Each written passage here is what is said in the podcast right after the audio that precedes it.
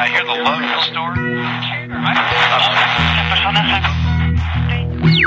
You're listening to Future Theater Radio with Bill and Nancy Birnes, right here on the Dark Matter Radio Network and PSN Radio.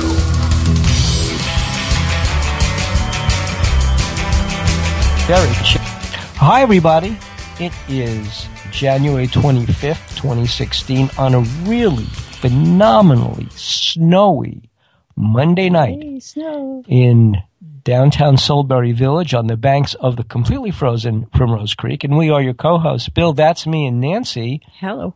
Birnes on Future Theater Live, broadcasting on PSN Radio and the Dark Matter Digital Network with our producer tonight, the Jackal, Angel Espino. Say hello, Angel. Hello, Angel and Bill and Nancy. And my Bill, you sound excellent tonight. Oh, thank you. And our guest tonight, because this is a very sweet microphone, and our guest Indeed. tonight is my old friend from the Stephenville Lights, uh, former Texas MUFON director Ken Cherry, who has his own radio show and has just written a novel about Stephenville. So he'll be joining us a little later. Right. It's called the Stephenville UFOs. hmm And we will, and Bill and I were literally sleeping five, ten minutes ago. We just got up. How cool is this? And so Angel, Angel who always gets in right 15, 15 minutes maybe before the show, today was in before us and we just came Mhm. sneaking in. I was I was there like counting the minutes. I was like, where is Bill? Coming in hot, I'll tell you that. Coming in hot. And I want to thank Danny for um, setting this whole show up tonight because he Shout outs to Danny. he's the guy. If yeah. you're listening, Danny, yeah, thank you very much. yeah. So Bill, I think Bill sounds pretty sleepy. I think I'm probably I sound a little more awake, but that's No, I'll tell you what. Um, I am trying not to sound too exuberant because uh, we're in the You're same room because our Yeah. studio. So, Yeah. um, yeah. and- we've got the old. We, I finally um, this is the old studio, the one we used to have, and so um, technology is kind of catching up. This was a little easier to set up than last time, and I think it sounds pretty nice. It does. We're in the same room, so I can kind of throw things at Bill and get his attention. He will not fall asleep on the show. hmm I never have. Well, once. Yeah. Angel, has have you ever fallen asleep whilst on a on a show? I almost fell asleep once. I got to admit, I was dozing off. I probably did sleep for, for maybe five minutes. Luckily, it was uh, one of those guests that you ask him a question and he goes on for like thirty minutes without stopping. So I got a good. I, I probably got a good five, maybe ten minute nap in there. Yeah. Well, those kind of guests are. Yeah, Bill was known for that before before our show started. But listen, um, we were we we were going to stay up and watch the second half of the X Files tonight, but we were you know um, just took a nap because it's been it's been exhausting. Bill's been shoveling snow. We have Ugh. approximately we have about three feet. It looks like a solid three. What about you, Angel? Nothing. Any kind of weather down there? Well, we survived the Arctic blast of the South for Yeah. 2016. Temperatures are back to a, a frosty 79 degrees Oh, I hate you. Well, from 50 last night. It was, it was 50. We were all bundled up. It, it was crazy, but we're back at a good 79, almost 80 degrees. well, you lost your power. I think either yesterday or today, right? I no, yeah, I did yesterday. For most of the day, it was gone. It just kept going on and off, on and off. And then when we were about to do the show, uh, the roundtable show, about uh, maybe 20 minutes before, boom, went dead. Didn't come back for about an hour after that. So missed the show. I kept checking, but it was our old show in place of your show. I was sad. I was sad. I I couldn't get on the computer. I had no access. well, that I, I tell you, everybody should have sort of pals. I think in Skype or yeah, yeah, I guess in Skype or something. If you if you're not on, it's nice to let your pals know that your power's out. But um, you know, we don't even have that kind of situation. Well, I'd, I'd let everybody know that my power was out, and they were like, "Okay, we're going home, or we're doing something else." Angel's voice. You're losing Angel's voice. I will need some volume in my earphones. Okay. Oh, okay. Okay, let's see what I can do. Oh, I also have I've mounted a handy little light. Wait, hang on. Yeah. Tell me. Okay, can t- let me know if you hear. See a little light. Okay. I see the light, Nancy. I see the Okay, light. and you, Bill, need earphone enlargement. Uh, yeah, I need volume up and earphone probably two. There. See that? How's this? yeah, Angel talk. We'll, we'll worry about it. We'll worry about it. I think. yeah. yeah. We'll get- we'll- we- yeah. I mean, you sound fine to me though. Yeah, I think so too. Oh yeah, yeah. But yeah, this is this is high level equipment, folks. So we are we're we're rolling we're rolling into the future with. Uh, Rolling in that dough. Yeah. So okay, so what did you think about X Files? What did you think about the very first last night? You Honestly, I, I thought it was brilliant. To be honest with you, I thought uh, it was a damn near masterpiece to bring a show back like that, and uh, to really turn it upside down because you know the mythology has been about UFOs and aliens, and they really are turning that upside down with this episode and with this season. So right? with- Well, um, as Lou pointed out um, earlier to me on Skype, that they're using the entire mythology that we've been developing for the last sixteen years, right? You Pretty much, yeah. Okay, Bill, can, can you can you can't hear anything with Angel, or just you can't hear You know, me? it's funny because uh, I don't know what you did, but in the same room, but I can't hear Angel. Yeah, and I there's like a little slight echo when I speak, a little tiny like glitch. Well, it's not now it's gone, so I don't know if you're messing with the knobs or anything, but nope, I nope. was doing it earlier. Oh, Yeah. there it is again. Never mind. Weird. I know that the the the uh, wires that lay on the table are as delicate as can be because you can't play with them. Yeah, Ew. those wires you can't. So because they're big, heavy things that go into the computer. Well, we'll see. Um, let's see here. Uh, let's. I wonder if we'll hear Ken. That'll be the big. That'll be the big thing that Bill will have to hear Ken. Yes, that would Yes. be interesting. Okay, so ask Bill a question. Let's see if he really can hear. You, Bill okay. Birnes, what did you think about the X Files? I, I can Yeah. barely hear you, but uh, I'll tell you, I've been reading. Uh, I've been reading a lot about the um, what's going on in the X Files, and uh, the, the funny thing to me is how very quickly, rather than going back to the X Files of let's say 1993, 1994, 95, those X Files, Uh-huh. they basically upended everything, and so now, now poor Mulder has to deal with the fact that what everybody is saying is a hoax is really is a hoax, but there really were aliens. But what's being done now is hoaxing the aliens. Right. Yeah. Which uh, you know what I think Chris Carter might not be too far off on what really is the the, the case with ufology in general, uh, with a lot of it being a, a big hoax, uh, and a lot of it you know coming from some nuggets of truth of a real crash somewhere, maybe Roswell, like they presented on the show. Uh, I think there's a lot of truth to what Chris Carter was writing in here, and it's amazing that he has really been like at the pulse of the ufology uh, thing since you know since the early '90s uh, with some of the stories that he's put out there, and this is just following that trend where this is a very possible scenario of what's been going on in ufology for the last 60 years or 70 years or longer. Well, you know, I, I think um, I think it's a good idea. It's been it's been long overdue to have Kevin Randle back on, but I want to have Kevin oh yes, Randle yep. back on. Yeah, well, Kevin is without a doubt. But Kevin and Stan, I guess, uh, in spite of the Dream Team, they really are the Dream Team of Roswell uh, people. And so, I would like to hear what they think of the fact that this is perhaps uh, closer to the Nick Redfern idea of. Um, Yes, that's Yeah. true. Yeah, yep. And so I, I wonder, I really wonder, did the, are the earphones better? I did turn something up. Yeah, Bill says yes. Yeah.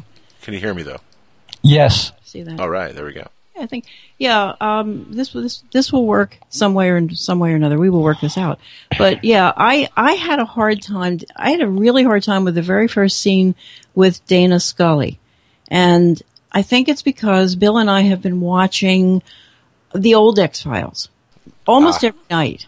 And so, and they did it on purpose. So many Yeah. times they would focus on her little hair, her hair ponytail thing. You Right, know? right. Yep. They did that. And when she turned around, it was really like there is a character on the He Man series, I think, he, uh, called Scolder. Scolder Scolder. S K U L D E R. on He-Man.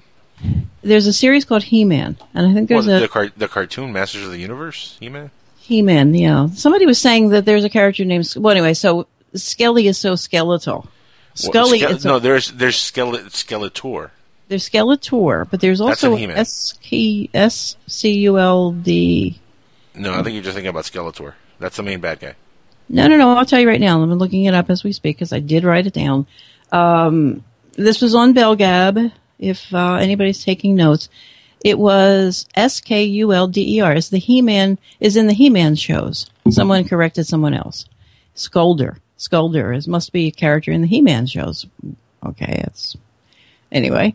But I'm I, I, you know, I, it's funny because I'm a huge, uh, well, I was a huge fan as a kid of He-Man, and I don't ever remember that character, Skolder, S K U L D E R. yeah, yeah. Check it out. No, Yeah. Uh, I was really surprised at at um at the, at that long opening shot of uh, Dana Scully. Well, Of it was, Gillian it, was, it was pretty horrible because Yeah, it was. I mean, and, and another thing, of course, you, her hair is creepy. They have her hair done in a kind of creepy, kind of greasy, kind of hang there way. And I just want to get out of, you know, off the couch and go over and get a brush and well, fluff- she, you know, she is, you know, doctor. She's not really supposed to be glamorous either. You know, it's, I know. Well, well, it's just the way she looks. You know, yeah. and Well, they're much she's- older. You know, you're talking about almost 15, 20 years older. Yeah, but you'll when you see. You'll see see that um, as the series goes on, they'll probably get some glamour shots or something. I hope. But I still think she's hot, though. To be honest. Yeah, Lou. Lou called it. Oh, congratulations to our friend Steve Warner. He did his first live show last night. It was a test show, and he's testing it out. And Lou called in and mentioned that he feels that Scully actually looks kind of sexy now. She was kind of, I guess, always kind of not that interesting to him as a grown up. Uh, when she was a young girl, but now as a mature She woman. is. She has always been sexy to me. I'll tell you that much. Well, I, I've always loved um, what's his Love face, her. Duchovny, and Duchovny has the whole series called Californication under his belt. That you know he's made a name for himself as a sexual weirdo, not a weirdo, but sexual. You know, a guy who can't stop having sex. Hypersexual. Hypersex. Right. Yeah. So And by the way, supposedly that wasn't uh, just uh, him playing a part. He's actually very, very much into the whole sexual activities. Right. So I've heard, Yeah, but yeah, I don't yeah, know yeah. for sure because I don't want to well, that's his that's his defense. disparage disparage his reputation. Oh, we have a caller four one nine. You're live on Future Theater. Turn on your turn down your radio, and you're live. Oh, it's off. How you doing, guys? Hi, Howdy. hi, everybody. Hi. Is this Danny? No, it's Nope. Frog. Hey, Oh, Frog. How are you? Hey, Wise Frog, what's up, buddy? What's up? Oh, the X Files was awesome, wasn't it? Did you see tonight's did you see episode? tonight's episode? Uh, Wild yeah. La- well, last night's episode was awesome, but the thing that Yep. about it that really got to me was last night and tonight was. It, you would expect a, a a conclusion to last night's show tonight. Yeah, It went completely s- somewhere else. really. Yeah, it was like they said too much of the truth last night, so they decided to just go ahead and start airing the series. Wait, was tonight sort of a monster of the week kind of show? I hope not. To, well, I well I thought that it was a two-parter last night. Yeah, yeah. tonight. They That's left what I thought too, because of the girl. with the Well- scoop more the stupid. Well, remember, the, uh, not to give anybody away any spoilers, but the girl blows up at the end. So yeah, that's Right, true. exactly. The girl, the girl there's not gonna be any. at the There's end, not gonna be any more and- girl. Yeah. Yeah, the girl died at the end, and I thought that that it was going to be a conclusion to what took place last. They blew up the aircraft, uh, the Mm-hmm. the UFO ship that they Right. that was human made. They killed the girl off, and it acted like it was going to go be continued tonight, and it just went off in a different direction. But everything Well, they was they started still, they restarted the X Files, right? That's where they, they went re- tonight. it- Yeah, that it's was like the they guess. restarted the X Files. Right. It, it went in the direction of uh, children being genetically modified, uh, without giving any spoilers away. Well, actually, no. That's part. That's even part of what, what they were talking about yesterday, where the babies. Right. Well, that's part of the series. I mean, Right, that's that- exactly. Yeah, that's exactly. Look, uh, this is exactly. It's almost as if they're taking a playbook out of one- um, one line of the whole UFO lore, right. which is the breakaway society. Yeah, yeah, that's Right. uh, that's Yep. Richard Dolan. Well, Yep. Richard Dolan jumped onto that, but that was something that. I Um, mean, I think he invented it. no, I don't think so. I'm not sure, but um, he certainly uh, was the first person to popularize It's a it. train he rides, but I mean, this is something that um, But I truly have never heard of it until uh, one night Alfred was at a, Alfred Lehmberg was at a conference with Dolan and sat with him afterward and said that in private conversation his hair just stood up on end. It's like he really is an insider and he really does know things. And that's where the breakaway civilization, that's the first time I heard of it, the breakaway civilization. In other words, there are people who, as usual, have more than the rest of us. Like they have a, an escape route, for example, if uh, Plan B has to be put into effect, so to speak. Yeah, Plan B from outer space. Plan B. Pla- well, Yeah. Planet Nine. I mean, did you guys on Skywatchers last week? I don't think. Do You didn't talk about Planet Ten very much. Planet Pla- X? Planet Nine. Planet Nine. Planet Nine. Did No, we haven't talked about it much. Nibiru. Yeah, Nibiru, yeah. yeah, You mean, you yeah. mean Planet also- X? Are you talking about Planet X or the movie Planet Nine from outer space or whatever? No, no, no. The whole thing, but the fact that supposedly the Wait, scientists. Well, the, the scientists right now. It's the new planet they've discovered. Yeah, yeah. The, the planet, uh, X- yeah, the, the ninth planet that they think is, which is ridiculous because if it's the ninth planet, that it's not Planet X, which is the Roman numeral for ten. So hence, it's not Planet Ten, Planet but, X. but if you put Pluto back in the lineup, Well, but if you put Pluto back in there, then this is actually Planet Eleven because you got to count Sedna, who's bigger than Pluto. Right, exactly. I mean, I don't know what they're calling it Planet Nine. That's the stupidest thing in the world. You have Pluto, which is a small planet, and then you've got Sedna, Right. And then you've got this other planet, big planet. So I like, they don't found a couple different planets around Pluto's size, are a little bit bigger out there. So They should just call the planet Nibiru and get it over with. But you realize, don't you realize, don't you, that this is science of the worst kind. This is science that suggests there's something there, just like the whole UFO, UFO, UFO field, UFO field. It's suggesting something is there by the absence of other things or by the bending of light. You know, they're not seeing this thing that we're talking about, this planet. Right, right, right, Huge- right, right. They're not seeing it, and that's the part I don't get. Mm-hmm. How could they? How could they feel confident that light is bending around something? You know, Well, it's the effect of gravity. It's the effect of there's something there. They don't know what it is, so they measure what the gravity. It's, it makes sense. I deep down, I feel that they actually have a method of uh, actually getting close-up shots of these planets with the, with some hidden telescope they're not telling us about. So they have a pretty good idea of what's out there. They could probably get really good shots. We just not, are not told what they're seeing. well, that's a Just sad my way to- theory. that's a sad way to think, actually, because you're thinking that you know you're too small on the on the list of things. You know, like we're not being told stuff. But Nancy, isn't that the whole part of the uh, conspiracy of ufology? That we're the conspiracy. stuff? Conspiracy. Don't don't tell anybody. Yeah, but Exactly. but suggesting that there's a um, By the way, Wise Frog, are you at McDonald's or something? What's going on in the background there? Okay, never mind. Yeah, hung up. that Wise Frog? Yeah, Get me a diet coke. he's Wise he's Frog. in the swamp. And and by the way, uh, there is. Uh, let's talk I'll about have a Coke the Zero. chat- Let's talk about the chat situations, shall we? sure. You guys have, if you guys want to chat whilst the show is on, you have some options now. You can go to psn-radio.com to get Correct. started, right? Yep, yep, yep. And, and, And you could also you- get Skype chat on there. yeah, see, I'm still not clear on that. How does one find the Skype chat? Well, it's got to do with hovering. Yes, you have to hover, not like a hoverboard.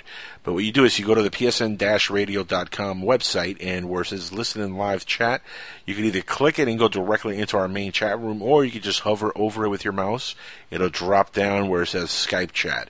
Click on that, and boom, you're entering our Skype chat, and you'll be joining everybody in there. And uh, somebody who frequently is in that Skype chat is the one and the only Mr. Chris Brown, who just joined us here. Chris, Yes. welcome to the uh, show Future Theater, my friend. Well, You're wait, live. wait, Chris, Hello. but wait, hang on one second. Sure. Before Yep, we yep. leave the chat, Sure. Wise Frog himself has a chat that we can all use. Well, Yes. we're, we've been talking to Wise Frog uh, about maybe Okay. Doing some, Okay. something And that's- together, okay. but but that's um, that'll be different. That'll be uh, we would do something like that. It'll be replacing the chat we have now. On Okay, PSN but Radio. but but there's one more. There is a tel- a telephone number. I I'm going to give it to you now. oh oh, give it Yeah. give it to us. Yes, Go ahead, for call-ins, folks. Call in if you want to talk to Ken Cherry or to us, Yes. Ken Cherry. Yes, and the number is write it down 786 245 8127. Mm-hmm. Yeah? Yeah. Yes, yes, Yeah. she got it, Bill. It is right on the website. So if you go to Future Theater website, where you can hear the show live, you will see the phone number. Yeah, so those are some ways and the the believe it or not, if you really are into the show and into this topic, you can kind of hang around that chat either chat all week long if you want. And if somebody comes in, you can get some information. If you have a specific question, you can certainly put it there, and somebody will try to uh, get you answers. And uh, sometimes we put pictures up on Facebook pages. I, I understand, but I, um, Angel, what Facebook page is? Is it called Future Theater Facebook page or something? I know. I, I think it's just Facebook. Dot, you should really know this by, by the way, but it's uh, I believe uh, Facebook.com forward slash Future Theater. Something like that. Yeah, yeah. pretty easy. Pretty so, simple. Chris, did you yes. see X Files? Yes, I seen half of it. Well, I guess maybe half of it because I had it recorded on my, um, you know, on my DVR, but the game was on too, and then that came on there. And uh, you're, yeah, you're, you're one of those. One of that, yeah, you're one of those that had to like you know sit through the game. Yeah. And I was really enjoying it. And so it was, uh, you well, know. Where did it Where did it cut off? Do you remember? Yeah, uh, wait a minute. I thought it came on after the game. It did, but see, it did. But see, I had it on DVR. I had it recording, and and it came when the game came on. It was over, oh, and then it was like oh, half I hour layover. Right, yeah. because you gave it a t- yes. Mm-hmm. So it's it's uh, well, I'll see it again, and and I'm excited because you know, I mean, like I say, as you're talking about, it's got all you know, a lot of things that we know through the UFO you know industry, and here I am. Here I think of, I can't help but not think of my my vision of the orb and all that. So maybe one day this Chris Carter will will read my sublimity close encounter report, and boom, who knows. But I was going to tell you, you mentioned earlier about about the He-Man, the Scully or uh, Skeletor was yeah, that's what I was saying. Yeah, yeah, there is a okay. Skeletor, but somebody said there's a S K U L. No, no, no, no, it was just Skeletor. Maybe they're I'm, a, I'm a I'm a big fan of uh, of He Man. Believe me, I, that was one of my that was actually my favorite cartoon as a kid growing up. Uh, next is Silverhawks, and um, I, I'm pretty I'm pretty positive there's no character by that name. No, wait. Now, now we have someone in the chat who's saying and and this is Benjamin. He's been in the chat before. Something about he's not calling in until they allow they allow us plain old Skype. I wonder what that means. Are you uh, allowing uh, people not to? Are you telling people not to call in a certain way on Skype? Does that no, ring? They, they, can call any way they want. I don't, I don't care. Okay. Well. They can Skype um, to Skype, uh, but it, to Skype to Skype, you just got to look us up. Uh, it's very simple. Just look up PSN Radio on your Skype search or uh, Soup Media Network. Either one would find us and just uh, Skype us. Uh, send me a friend request. I'll put you on. That's Very because simple. when you first when you first sign up to Skype, uh, you really can't change anything. You have to you'd have to quit that number and everything and that name yep. and yep, start yep, all over. All so if you again. said Super Media Network with underlines, you're going to be sorry you did. You say. Oh yeah. Yeah. yeah. So no, but I think I think most folks could actually find it by just looking at PSN Radio. Well, that's good because mm-hmm. it, it's yep. a, it's it's smarter than it used to be. I mean, if it didn't have, if you didn't write it exactly, um, uh, see, okay, uh, so I'm I'm not going to read Skype. I can't understand what they're saying, but they're saying nice things. Um, yeah, but but Chris, where did they cut off? Um, how far did you get? Do you remember where it was rudely cut off? Um, it was. Uh I'm sitting there trying to go back on my head. It wasn't that far into it. It was just right after um, he had went and got together with with Scully. She was at the doctor's or she was at a nurse. She got a call.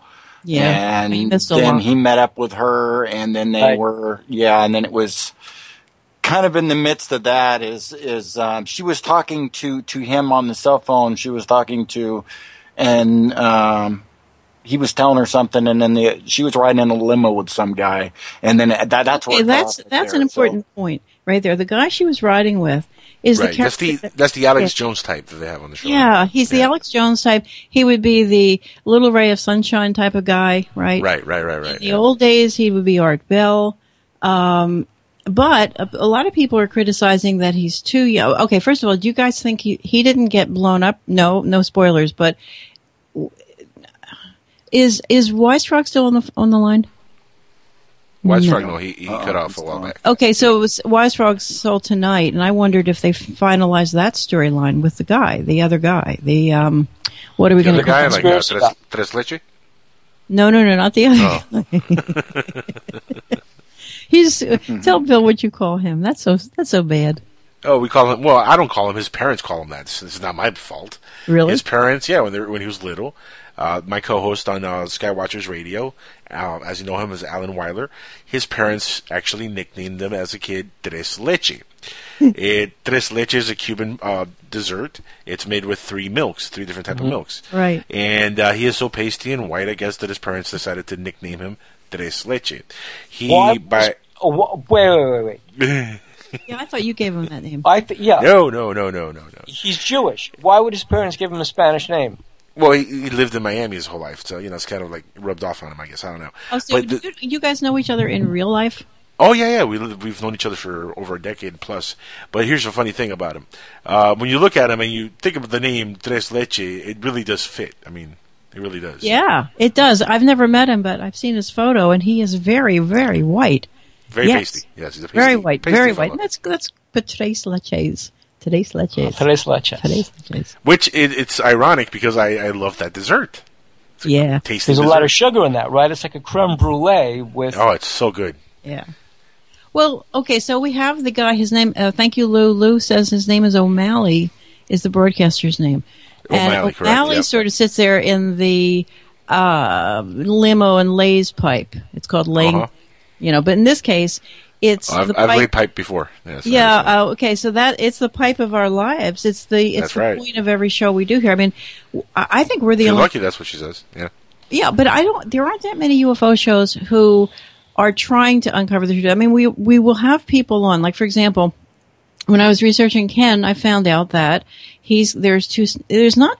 There must be two sides to a story, or two sides to how he came into the UFO field because the very first um, URLs you'll come to will be negative, and I, I'm sure Ken would want to address that. It's not very negative; it's so minor negative, but it tells you about the UFO field. I mean, they basically say he shouldn't criticize MUFON, okay, or he shouldn't stand up for MUFON. I don't know which side he's on. Well, f- first of all, Well, Ken. that's silly. No, no. See, here's the here's the deal. Ken was at a certain point at MUFON when uh, Robert Bigelow was kind of moving in, and he was buying, he was financing MUFON, buying their files, and there was a whole flap. And I remember this because he was on Future Theater years ago. There was a whole flap no, about you know what? I cannot. I think. I do remember Ken being on also. Right. I believe that is the only show I've ever lost. I think it was very early in. Oh, it it, it was early. Um, in. and maybe Ken will remember, but I no, think but it was we like, were here. Oh. We were in this room. Well, it's not on got- this uh, on this apparatus. But here's what happened: there was this amazing fight that broke out in MUFON. I remember James Carrion was then uh, the director Right. of MUFON, Right. and the fight was between the quote unquote old guard and the quote unquote young Turks. And it was a fight where, Which was Carrion.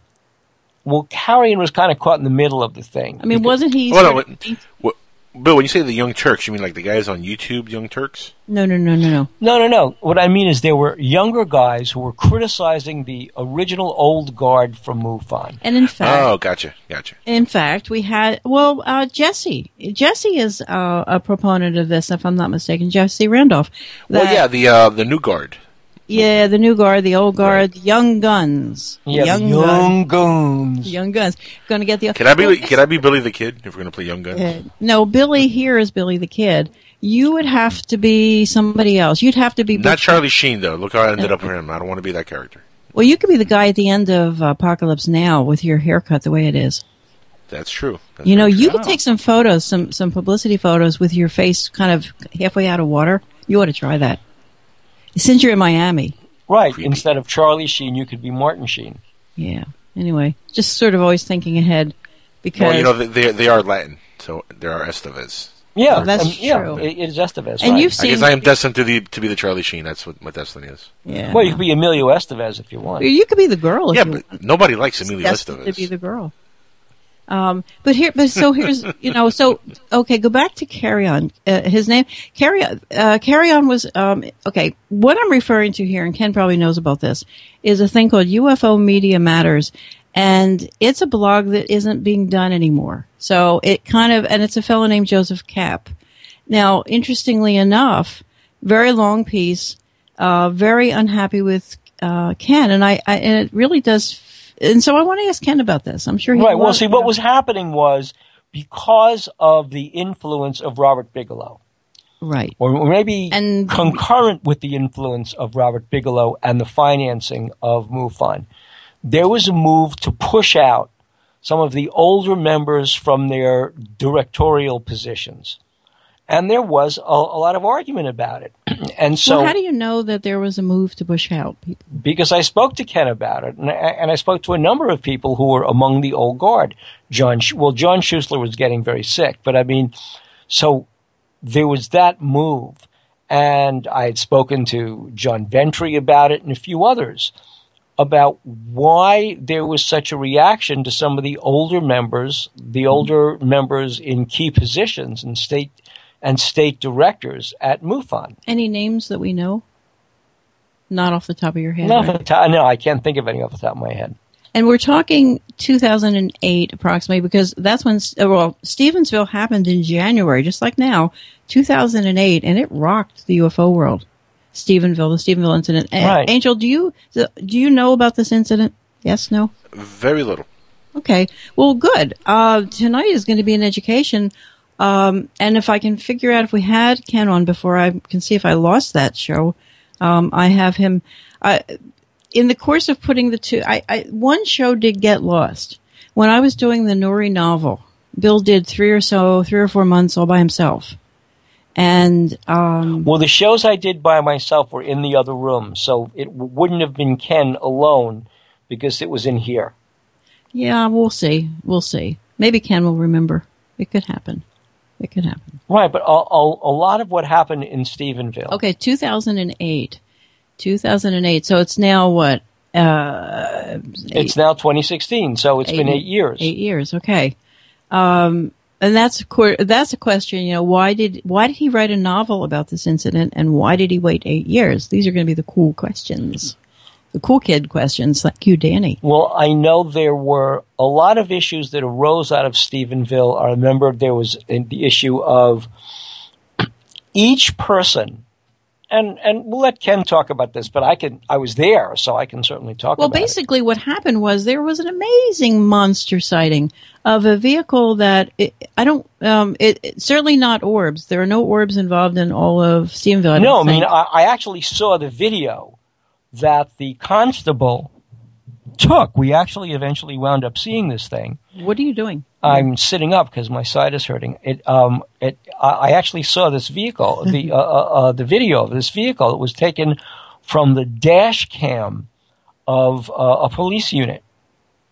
And the problem was that when we went to talk to, I'm trying to think of the constable's name and I just don't have it off the top of my head. But when we went to interview him, the issue was who owned that video to the point where that person could license it to the History Channel.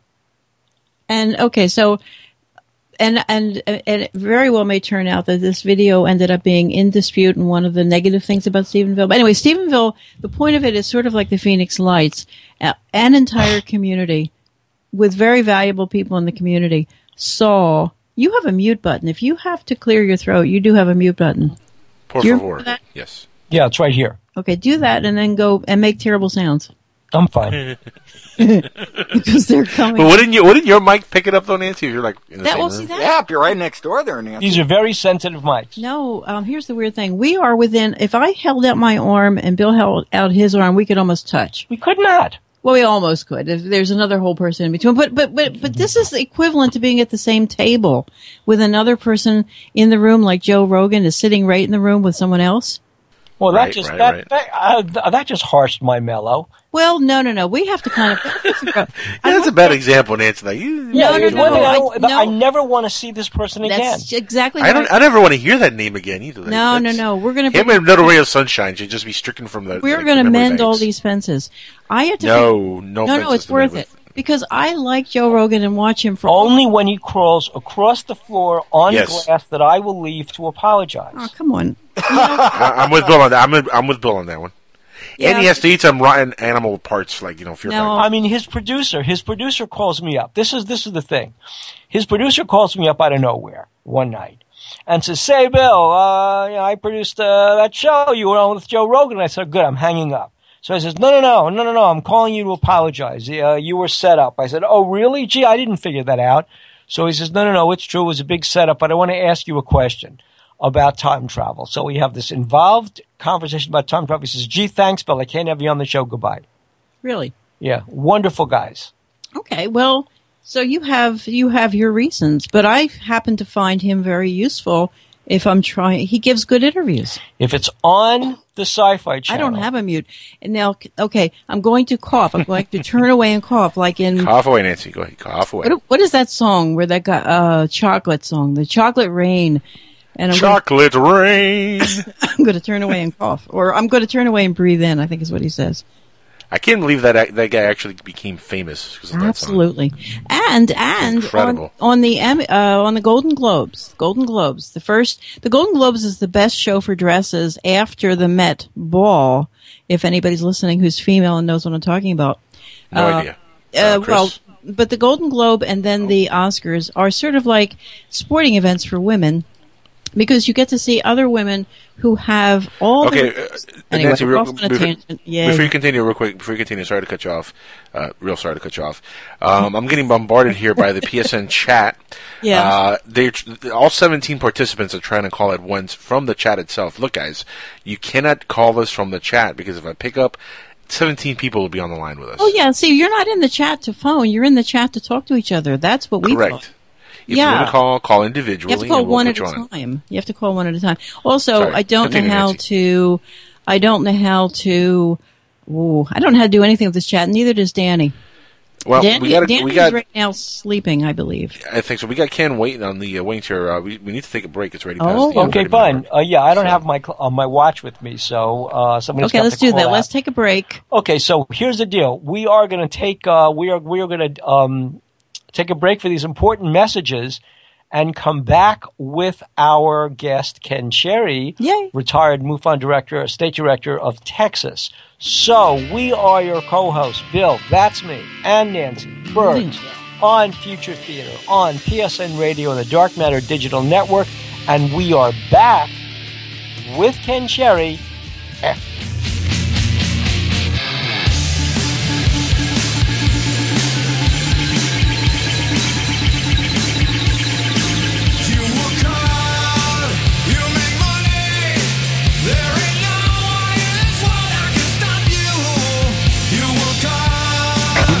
no longer being tied down to your computer, but having the freedom to take live talk radio with you anywhere you go. TalkStream Live introduces our first ever iPhone application. The talk shows you follow now follow you. And your iPhone is now the fastest and easiest way to stay connected to the best talk radio on the internet. Listen to live talk shows 24 hours a day, 7 days a week. Mobile talk radio from TalkStream Live. Now available in the iTunes App Store. 4,734 UFO sightings in 2007.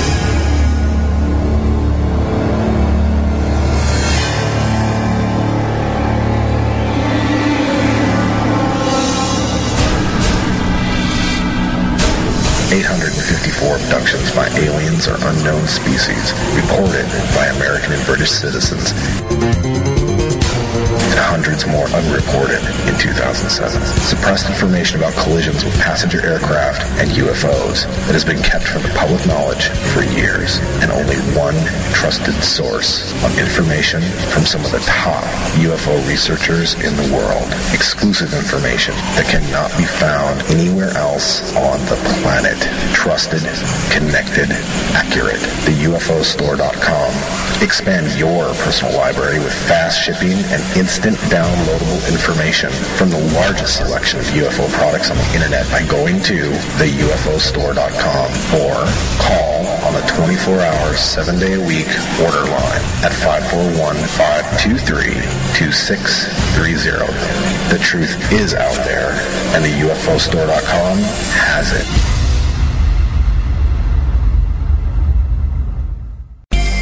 Put a team of professional consultants behind your home or business computer with Key Information Solutions, providing solutions to your internet and computing needs while keeping you on the cutting edge of technology. Preventative maintenance and networking support, hardware and custom built computers. Let Key Information Solutions be your personal tech staff for your home or office with affordable hourly, monthly, or annual rates to fit anyone's budget. Call Key Information Solutions now. 954 973 3374. That's 954 973 3374. Or visit keyinformation.com.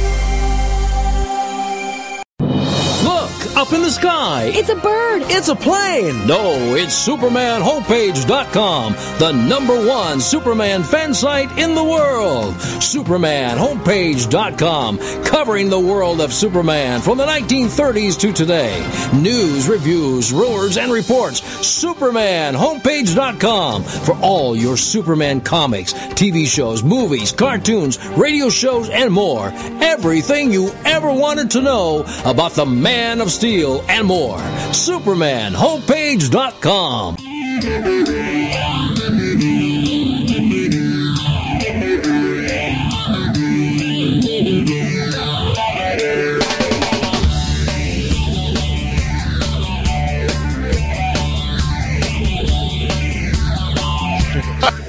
And uh, we are back on Future Theater live With really good microphone. with really great setup. And our guest, Ken Cherry, the retired former state Texas State Director of MUFON and a novelist. So, Ken, thank you for joining us. Um, my first question, obviously, we uh, uh, uh, we know each other. We were both on site at Stephenville together. What I wanted to ask you was, I was very surprised when I saw that you had written the story of Stephenville as a novel. So I'm going to turn everything over to you and just explain why it's a novel. well, thanks, thanks, Bill. Uh, the purpose of my book is to expose uh, what I consider to be the greatest deception of all time. Um, the the book is written as a novel because over a period of time, I received so many calls from uh, people who had information about what had taken place there and and uh, witnesses, and I, I, I stopped counting at 150 calls. I Wow. mean, Well, Ken- it, it went on for months. Yes. Can you Yes. scoot scoot a little closer to your microphone? And also, can you tell us, uh, for those of us, uh, including Angel, who are not as familiar with the Stephenville story, can you start it from the very beginning? What happened? Sure, sure. Um, about December of um, 2007. yeah, 2007, uh, we began to get a very large number of UFO sightings in a small area, about four um, counties. Uh, in Texas, we have about two, 254 counties, so it was it was already a pretty significant grouping. And um, on January the 10th of 2008, I received a call from uh, a reporter, an AP reporter, Angela K. Brown, has said, uh, "What do you think about this uh, story that has appeared in a small town paper there in Stephenville about, you know, a, a group of people who've seen this huge UFO?" And what are you planning to do about it? And I said, yes, we're we're planning to send a team down to investigate and to talk to the witnesses. And uh, at that point, she put out a, a story on the AP that went worldwide. But wait, wait, uh, Ken, were you interviewed for the very first story that appeared about it?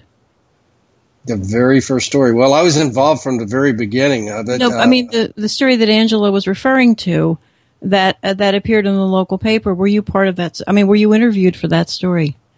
Uh, no, that was um, that was Angela Joyner. That Angela Joyner wrote for the uh, Stephenville Empire uh, Tribune. Trib, yeah. And she had been a uh, substitute teacher in the high school there, was working part time in the in the uh, newspaper. And um, uh, a gentleman came in and told about his uh, experience. Uh, he and a couple of friends, uh, actually, there were three friends, uh, one of whom was also a long term uh, American Airlines employee. Um, Steve uh, Allen was the gentleman who was a respected local businessman and also a, a private pilot.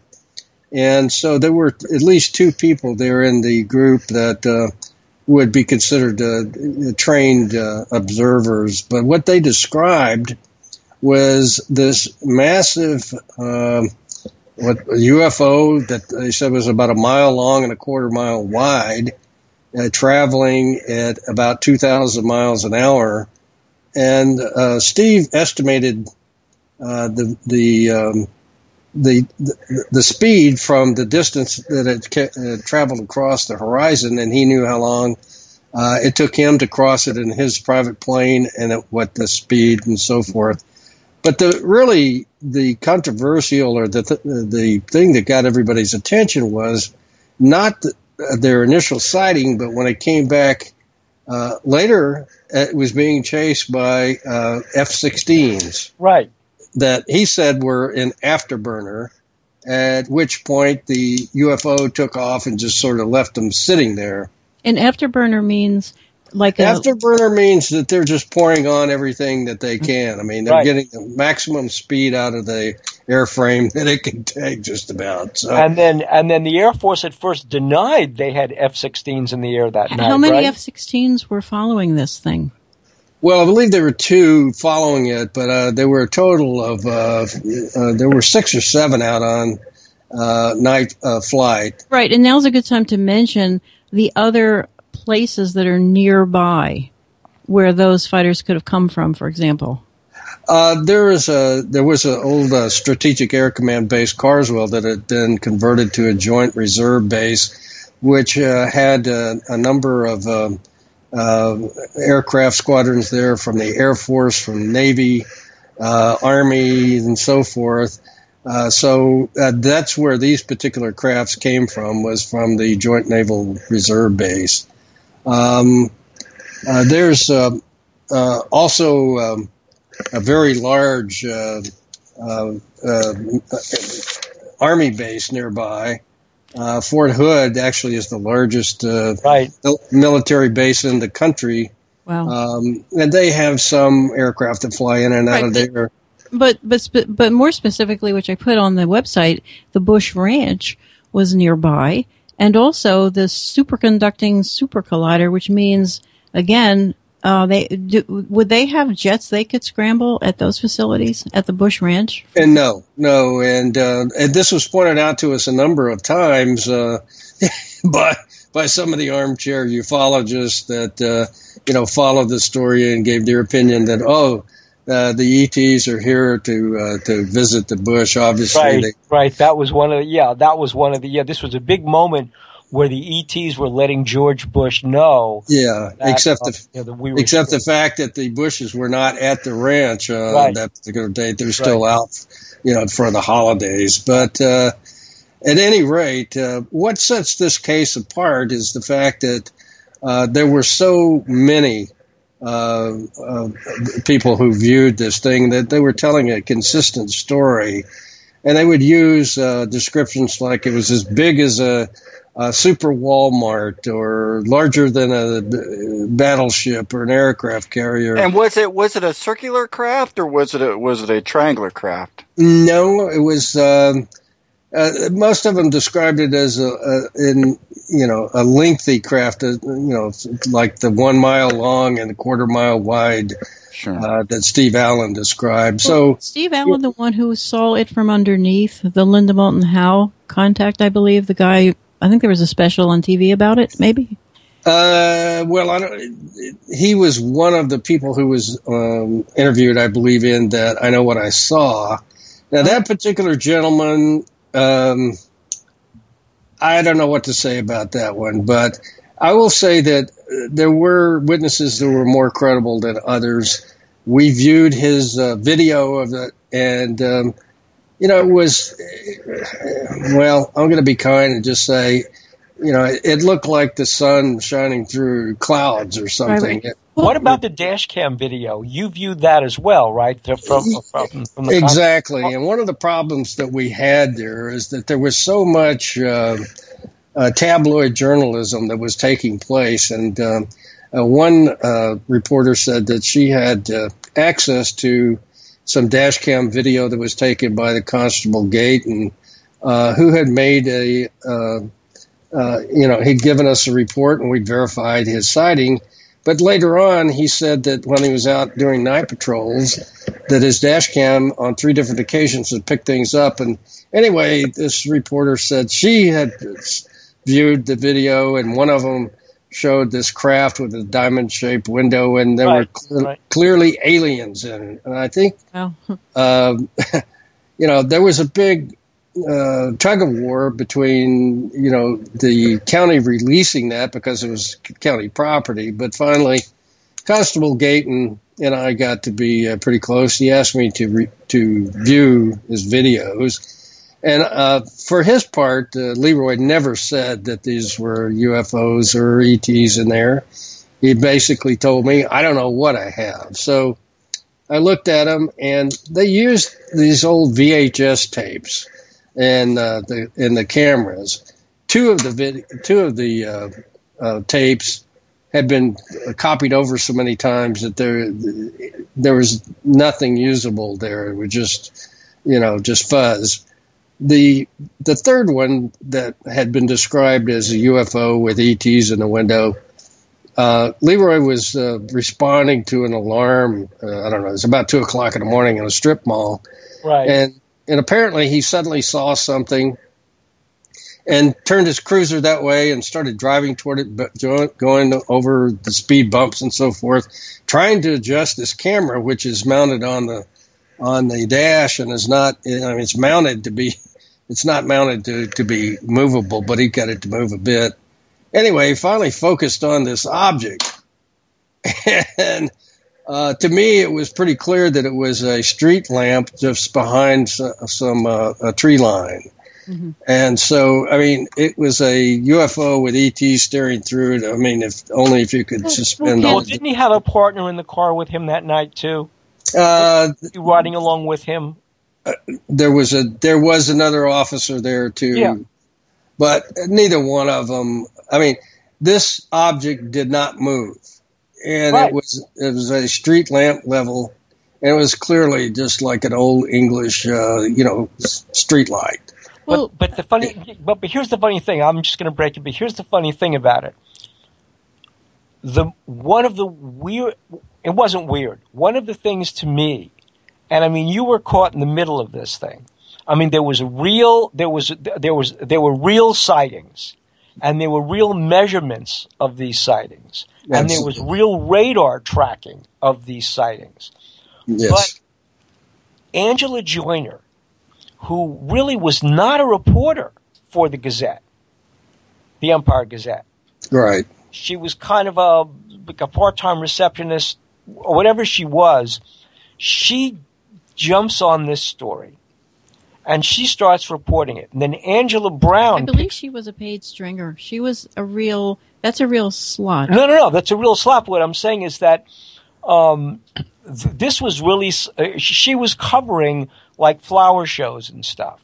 She was covering feature stuff. Right, there's nothing wrong with that. no, no, That's no. did. I'm not criticizing it. I'm getting to a point. The the point is that um, she begins covering this. Angela Brown at the AP picks this up, and she starts taking the story, and it gets national the newspaper tells Angela Joyner, stop covering this stuff. She gets mad and says, don't tell me what not to cover. This is a real story. It's been picked up by the wire services. I'm covering it. And so suddenly the story gets bigger because you have a newspaper saying, we don't want to cover the story. And then the whole world descends on Stephenville.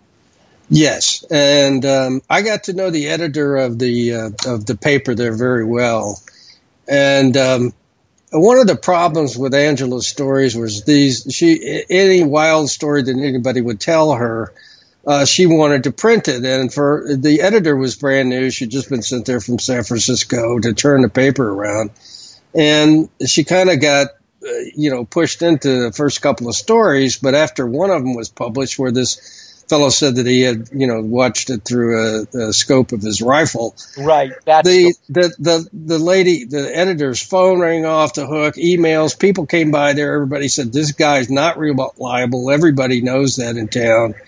And she said the paper was losing credibility, and we were knocking down these stories one after another as my, uh, you know, my uh, people would. Uh, you know, analyze them and find out exactly what they were. And it, it was just, you know, it was a bunch of nonsense. But I want to make the point, though, that this goes way, way beyond uh, that, all that hubbub there. One of the things that happened was, and, and, and, and I, I get, I acknowledge you and the UFO hunters in the front of my book for good reason. My own uh, organization began to deny us assets that we needed badly. Uh, for one thing, they took our, um, our radar specialists away. You're talking Uh, about they MUFON? began. Yes, MUFON, uh, to be clear about it, and a number of other things that were happening to undermine my investigation. And I would complain to the board and scream and holler, and I actually confronted them uh, in person at one point, you know, in front of the board. But at any rate, um, so lo and behold, uh, uh, Bill and the UFO hunters came and uh, offered their support, and I gladly accepted it. And you know, they uh, got a, uh, a consultant in who is a retired uh, uh, meteorologist, Mr. William Puckett, who got the uh, Bill Puckett. Yep. yeah, yeah, who who did our radar work for us and uh, uh, um, brought in um a number of other specialists, uh, uh, Dr. Bruce Maccabee. Wasn't and- Gary Schulte involved in that as well? Well, that's a different story. You're talking about uh, Schultz, the uh, the radar specialist. That, yeah, uh, yeah he was uh, directly reporting to the MUFON board instead of to us, and so here we're we're being denied our most critical, uh, uh, you know, scientific tool. Uh, it was going directly to the board, and frankly, that report that he did was was uh, um, available to them weeks before it was made public, and uh, it was also filtered on to other people. But at any rate, um, once I began to look into the nature of the board, uh, all of the affiliations with uh, former uh, alphabet agencies up and down through the ranks, and even from the very beginning, uh, that's when I decided, you know, to uh, to leave. But at any rate, uh, again, going back to the publicity, uh, there were there was a time when I had uh, three uh, network vans in front of my home, waiting, you know, for each in turn to come in and interview me. Uh, there were newspaper articles all over the country, daily magazine articles, TV. And during The- that time, But the, did let me make have- this point though. Uh, that what that did was open up and gave me the opportunity to to get take calls from people who some of uh, the whistleblowers were CIA, NSA, uh, scientists from Area 51, uh, S4 uh, area, uh, NASA scientists, uh, military, and that's basically where I, I garnered most of the information for the book. I, I'm Oh, sorry, okay. Nancy, go ahead. Go ahead, Nancy. No, I was uh, what I was. It doesn't. That that's an amazing thing. What you just said. Well, that's the whole point of my book, and Yeah, it's yeah.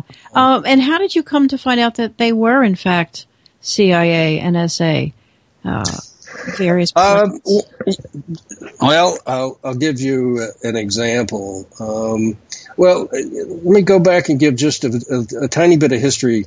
In um, 1952, there was a major UFO flap uh, that uh, led to uh, the Robertson panel uh, that uh, uh, was put together uh, by the CIA uh, to look into the U- UFO situation.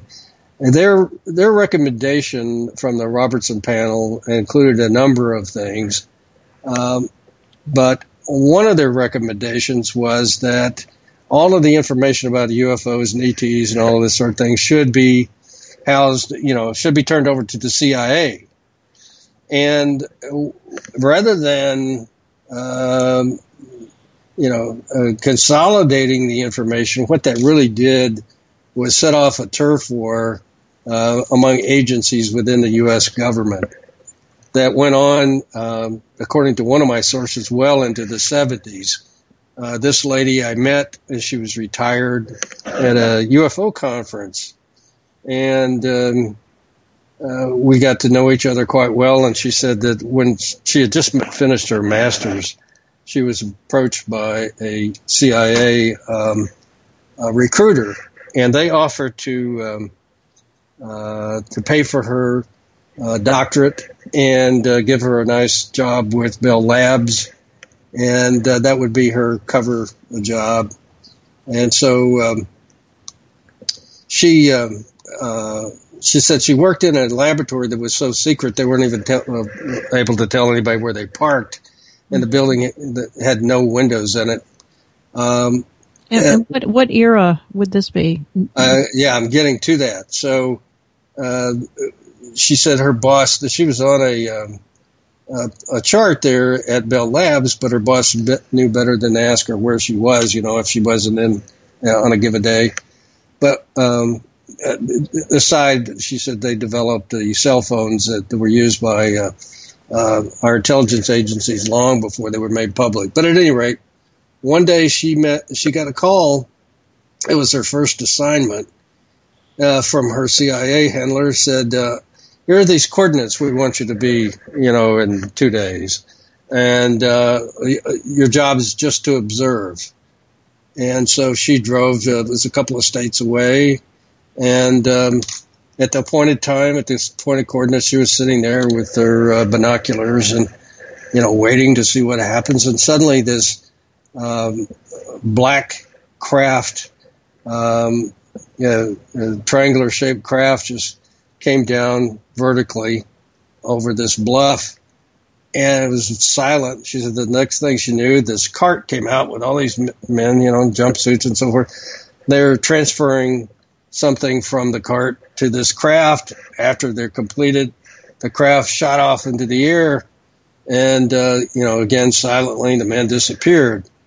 Uh, two things that she told me that were very uh, enlightening about that is one that this was at Dulce, and secondly, this was 1974 and that this uh, craft was developed by another uh, very compartmentalized uh, uh, area of the government, and the CIA was actually spying to see what others had. So Wow. our agencies were spying on ch- each other as, as late as the 70s. So Oh, so they still must be. And then did she ever figure out, or was she ever told, or did she learn what was in those carts?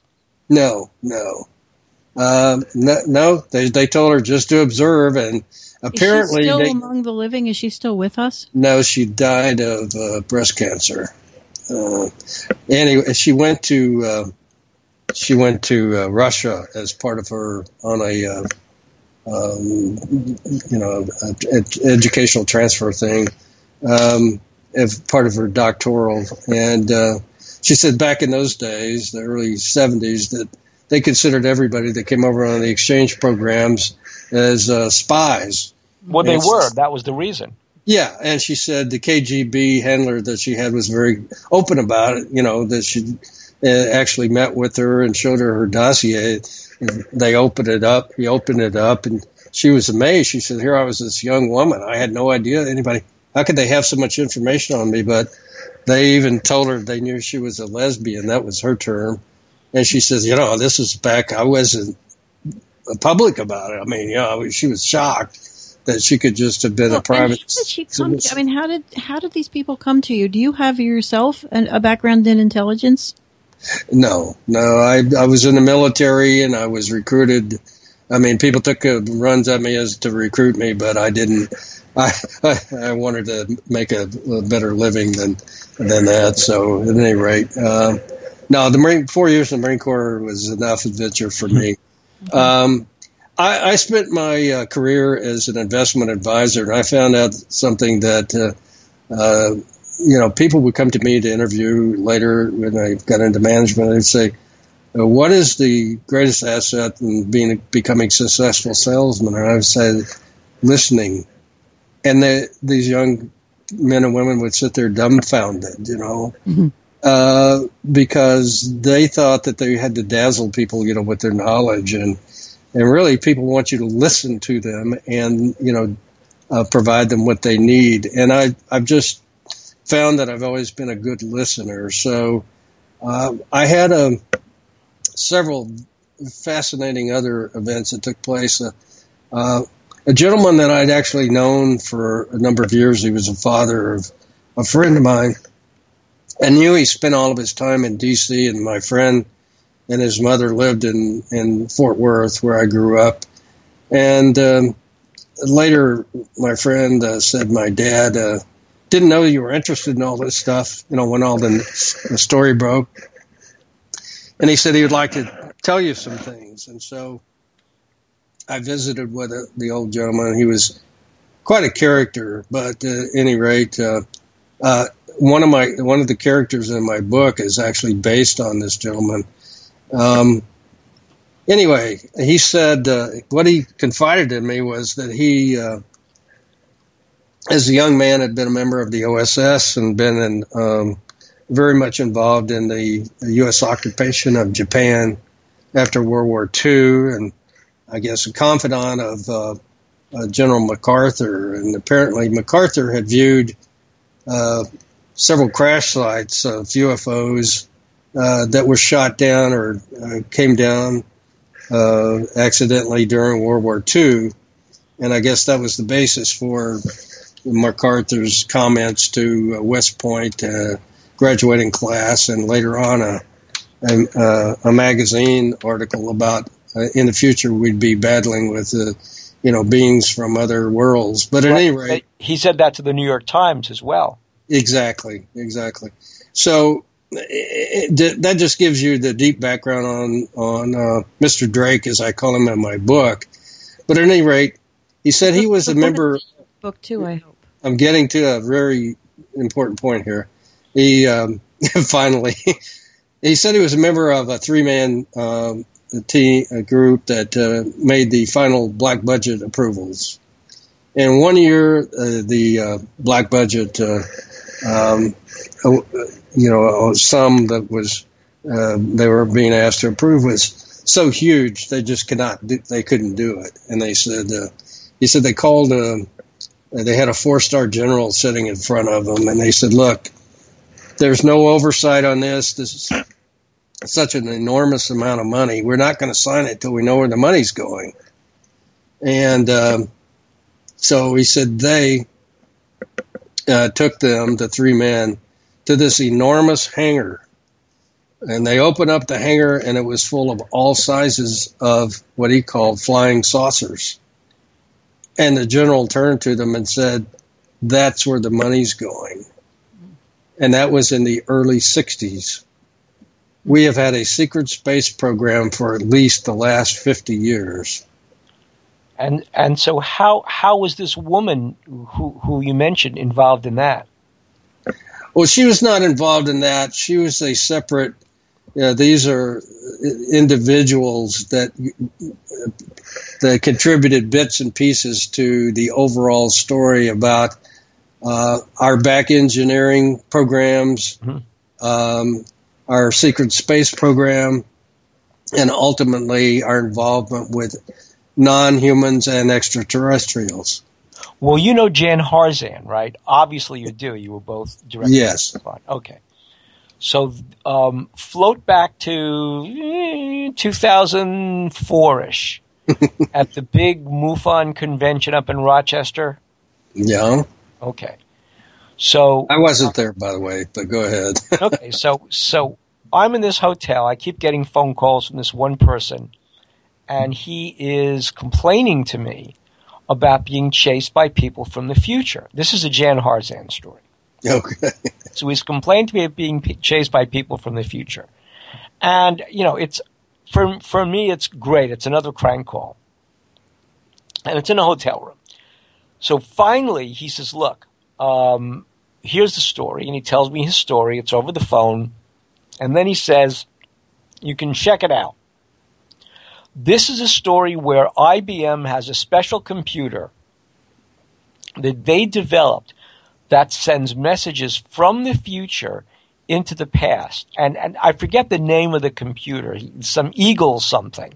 But I mean, I could be all wrong about the name. He says, that's the computer that IBM has. So, fine. We make a point to talk later after the convention. I remember this guy. You told me about this. Right, and I'm sitting at the airport in Rochester with Jan Harzan, and I'm telling him the story, and, and Jan, you know, we're both laughing. And I said, and so the guy says that IBM, because Jan was still an engineer at IBM, but that he hadn't retired yet. So I say to Jan, so this guy says the Golden Eagle computer at IBM. Now Jan will said he never remembered this because I asked him about this three or four days. I don't remember saying this, but I'm telling you, this is what happened. The color literally drains from Jan's face, and he says, "How did you know that name?" And I said, "Well, it's what the guy told me." He says, "Nobody knows about this." outside of a select group of engineers at IBM. Sitting behind us at the airport was another person. He leans over to us because he was listening to the conversation, obviously. he leans over to us and says, Hey, listen, when I was working at NASA, and, you know, obviously our, uh, back in the 1960s, we went to the NSA and we said, we need your supercomputer for the space program because you guys have the best computer. I mean, it is the most powerful computer. And the NSA turned to us and said, you will never get a look inside this computer. He said that was how advanced this computer was. And, and what's it called again? Golden Eagle. Yeah, I, it, it, um, the, the, forget the name. It was some kind of So you're making this up, this Golden Eagle? I- I baby remember it golden eagle. Eagle, but that's Eagle. all I remember. Golden beagle. Not Beagle, Eagle. Eagle, eagle, Eagle. Golden eagle. Spree. Ay, ay, ay. Wow. So Ken, I, we wasted the first half hour of the show um, talking about the silly stuff in Stephenville. this is incredible stuff. Um, I can see why I think this is the answer why it's a novel, right? Yes, yes. Yeah. Uh, uh, there are people whose lives have been snuffed out and people whose lives have been threatened. Um, I, I- a very, uh, this is, follow me with this uh, story for a moment. We got a call from a lady who said, I have some information uh, and I'm fright- scared to have it. I would like you to pick it up from me. And, uh, she said, it's uh, sur- surveillance tapes. And she says, I'm afraid I'm going to get in trouble for having it, but I think it might help you with your investigation. So we made several attempts to, to meet with her. She wouldn't meet us directly, wouldn't give us her name, but uh, she never dropped anything at the drop points we named. So about the third time she called, she said, look, I am so sorry, but I'm scared. So she said, I'll leave it this time. And, um, uh, so we went, and sure enough, there was this uh, uh, CD. Now, let me give you a little background on it. She said that her um, neighbor across the street worked for a private security company as a receptionist or something like that. But at any rate, uh, she said that she found out that the security company had a contract to spy on these two scientists and uh, they had an ongoing surveillance program on them in their workshop. What what kind of scientists were they? Uh, the the the kind that work on back engineering extraterrestrial uh, technology, and uh, there is a point where these uh, where this uh, actually matches up with the from from another direction as well. So let me uh, uh, go on. But any rate, she said the the lady got her friend became concerned that she was working for bad guys. In other words, why would good guys be surveilling American scientists who were doing very classified work. And so she got a copy of one of the surveillance tapes and um, brought it home with her, and she was going to turn it over to the FBI or somebody like that. Before that could happen, uh, she brought it over to her neighbor to saying she was afraid that they, you know, they were going to find out at the office. Any rate, next thing the woman says, a van showed up at her neighbor's house unmarked, and some guys got out, emptied everything out of the house, and she never saw her neighbor again. Hmm. Now she's got this thing, and she doesn't know what to do with it. Well, um, it so happens that we had been uh, contacted by a man who uh, actually I was able to Google, and he, he was a scientist, had the degrees, uh, and PhDs he claimed to have had. Said he worked at uh, S4 at Area 51, and that there were these two scientists working in Texas that he had worked with at S4 that uh, could probably uh, uh, account for where this UFO in Stephenville came from. Well, um, I put this kind of aside, and then later this uh, thing happened with the CD. I pop it in, I start watching it. Lo and behold, it's the two scientists that he mentioned that another uh, source had given me. So, uh, But that, that that wouldn't be Dan Burisch, would it? no, Okay. and, and I couldn't tell you if it was, but it, I can say it was not. Any rate, one of the scientists uh, provided me with a um, a polygraph that he had taken, and uh, let's see, it's uh, four pages, five pages long. I'll just read you a couple of things. Um, let's see, was Victor Moore of SDI killed instead of instead of uh, drug overdose as reported? Yes.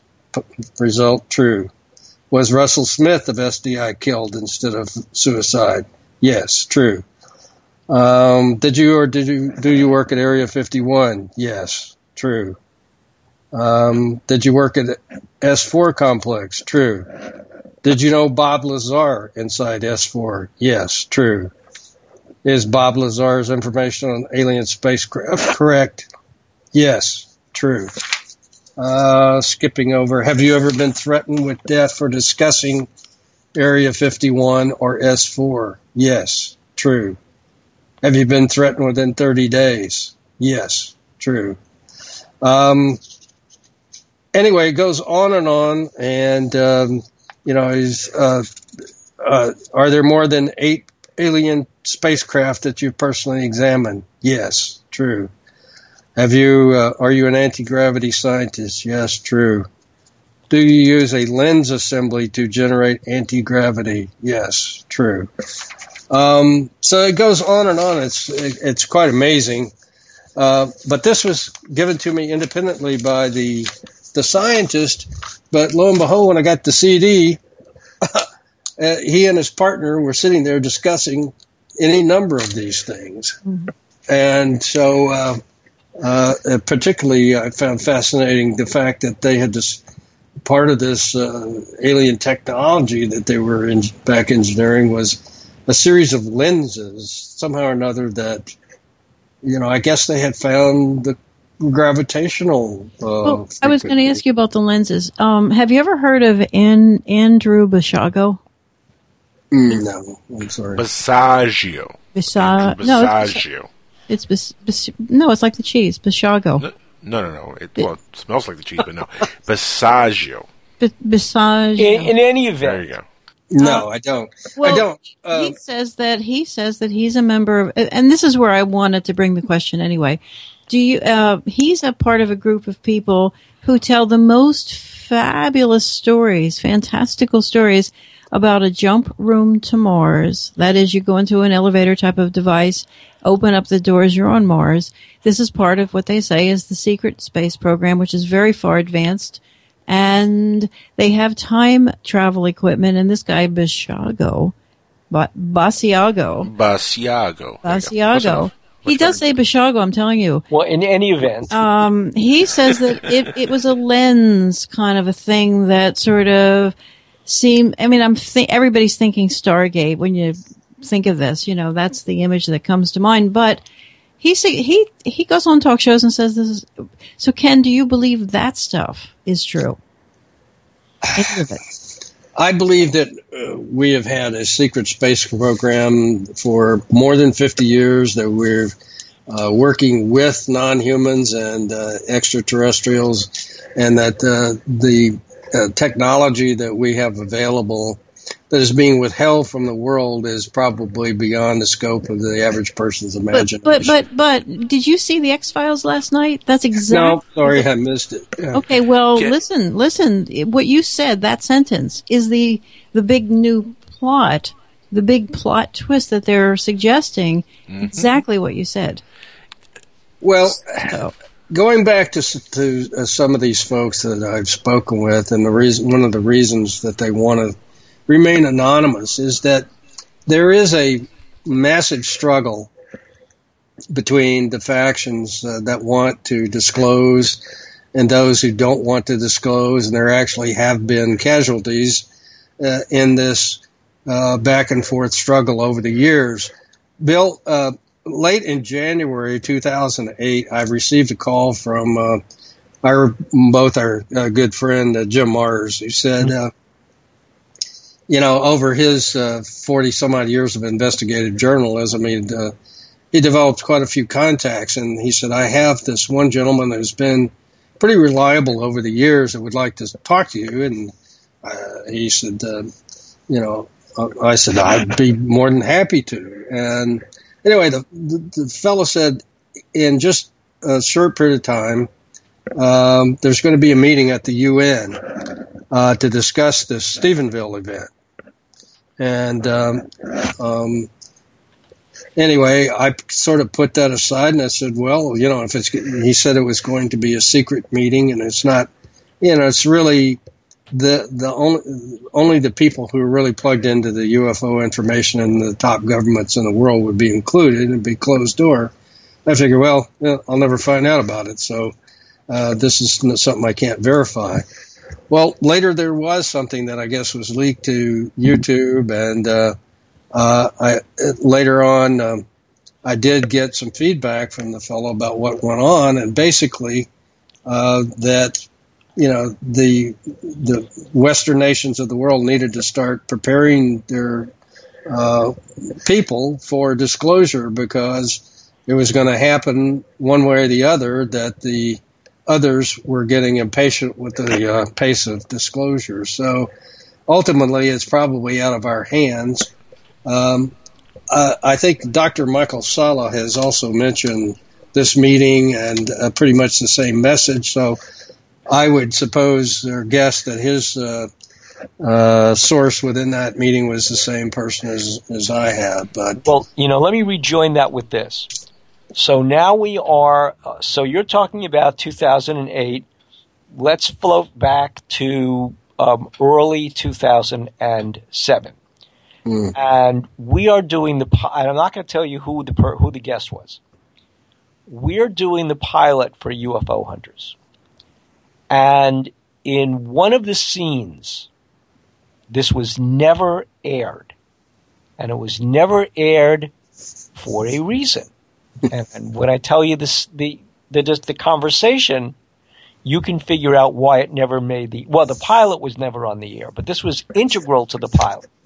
So we are talking about where is, if in fact there were UFOs and there was a Roswell crash and there was a crash in Aztec and fill in the blanks.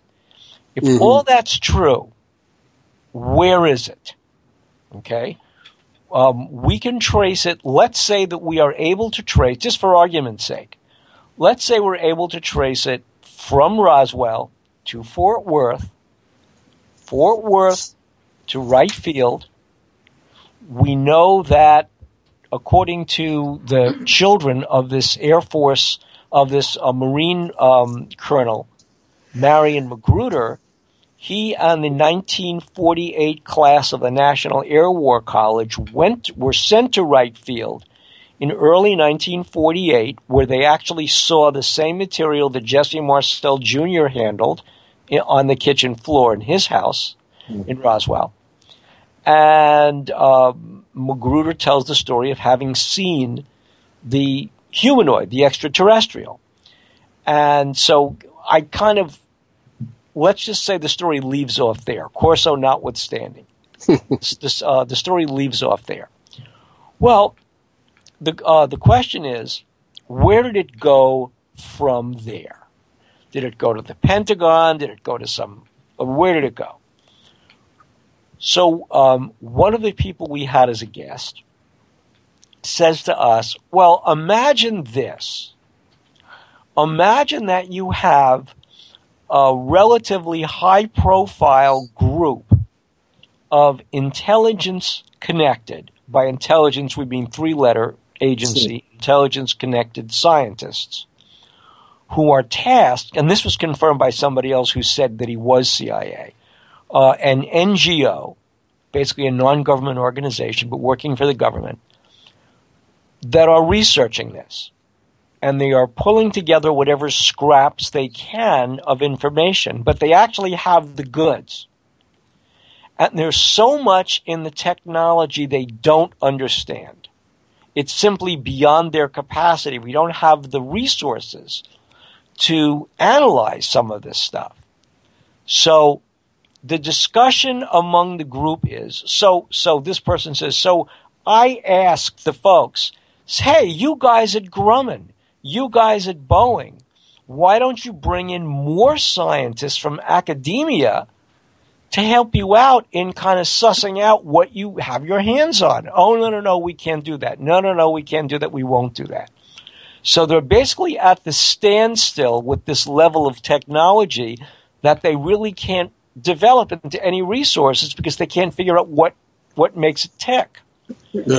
That discussion, which was couched as a hypothetical discussion, because it couldn't be real.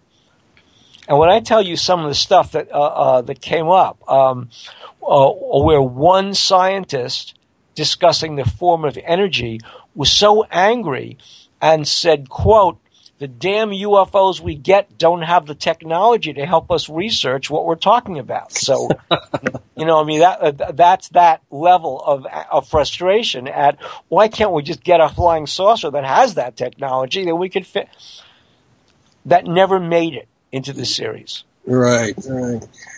Um, I give you an example of uh, some sort of technology that's uh, really beyond our understanding in this surveillance tape that I viewed between these two scientists. Uh, uh, one of them had discussed uh, uh, among these eight different UFOs that he had inspected.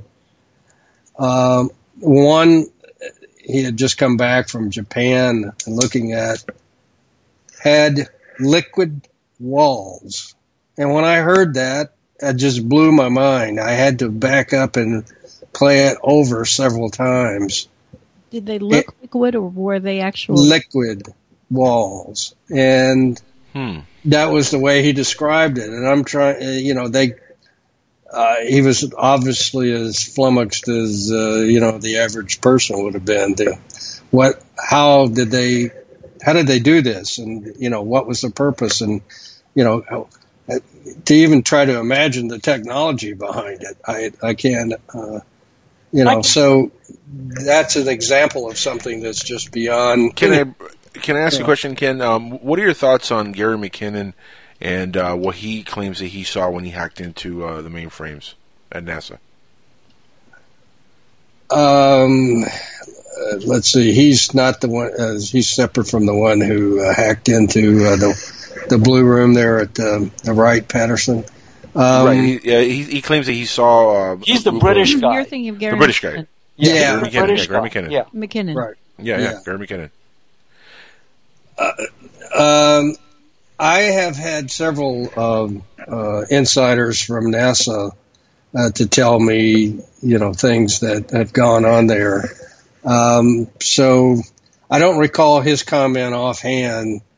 Well, he Uh, said he, he saw uh, would look to him uh, to be uh, extraterrestrial uh, operatives working with uh, human operatives in the space program, um, and basically some of them were, were labeled as off-Earth agents and earthly agents, and uh, they were on some kind of a joint project with the aliens or with a group Well, of aliens.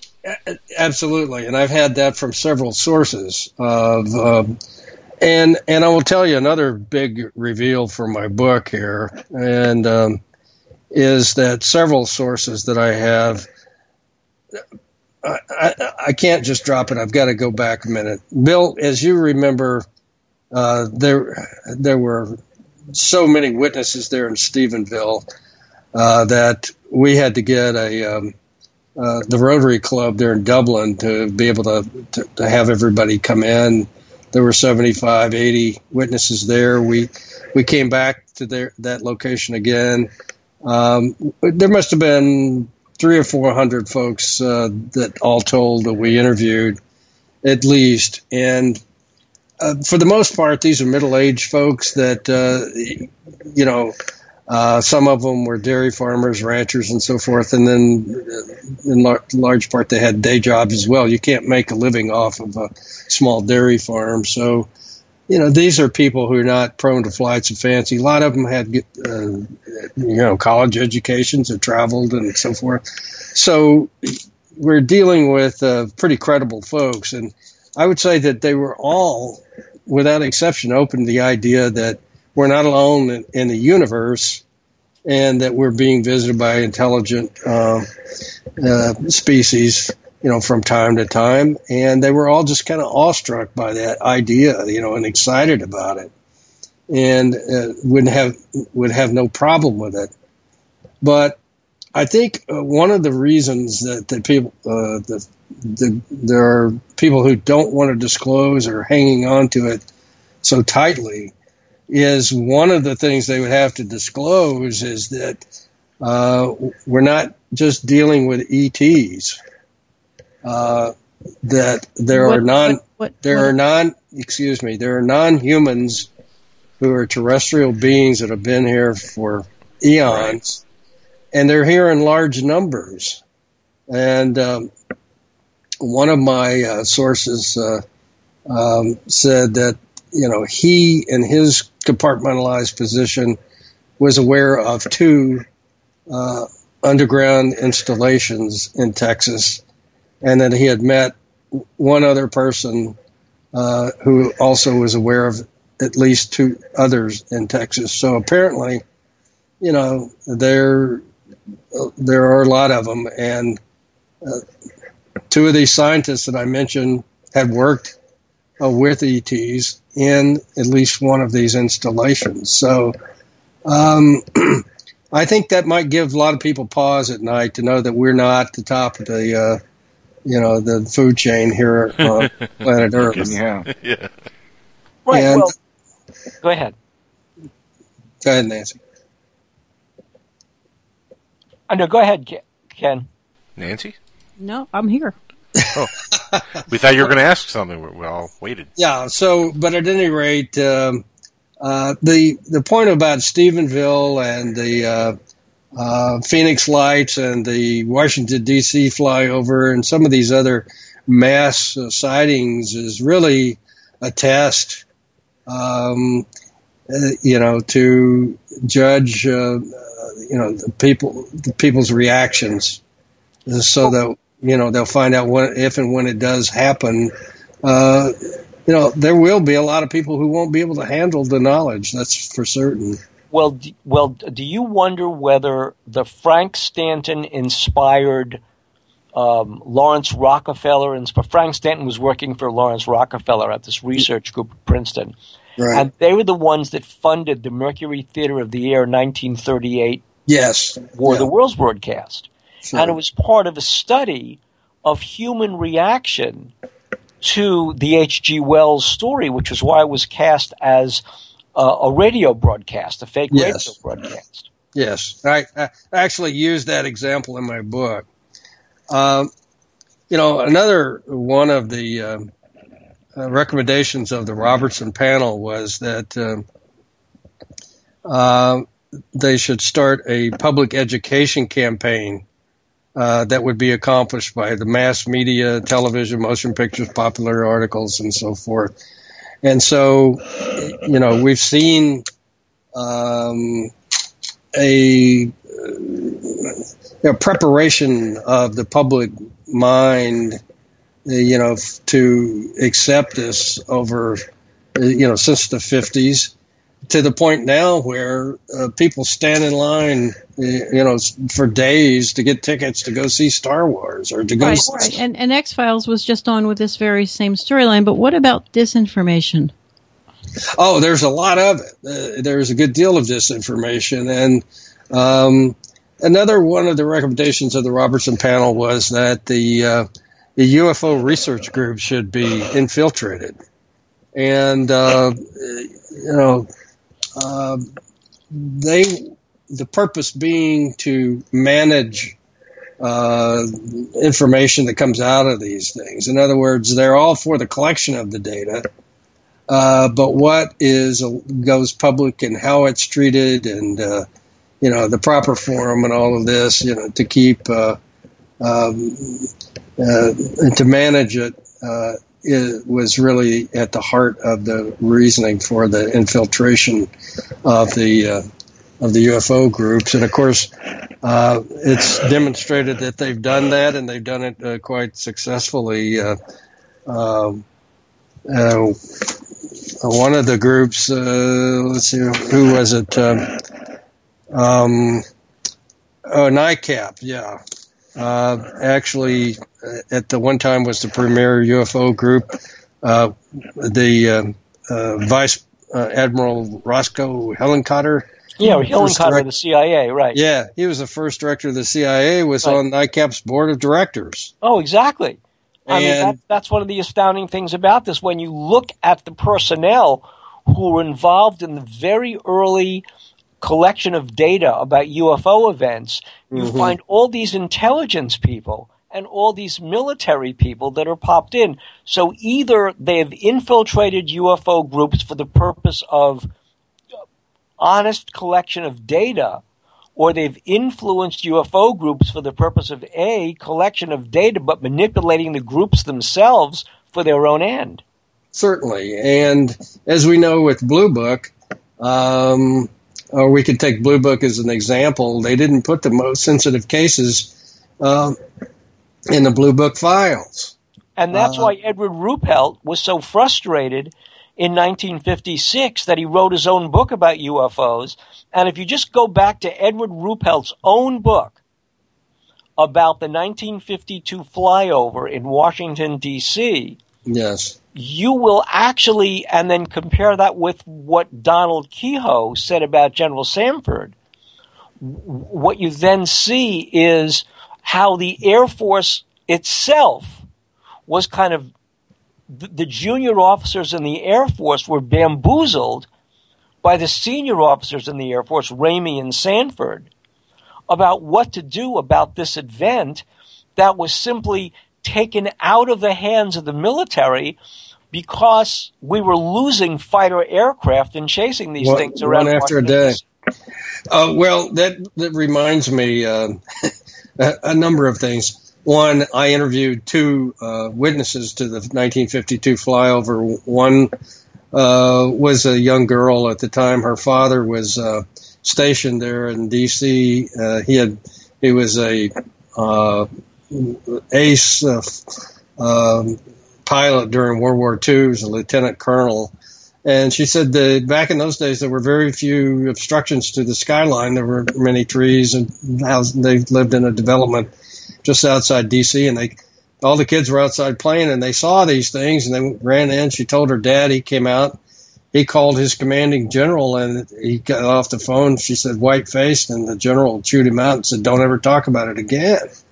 And um, the other gentleman was quite elderly, and he was a young analyst at the time. Uh, there at the uh, Pentagon, and um, he was going on the radio to uh, talk about it.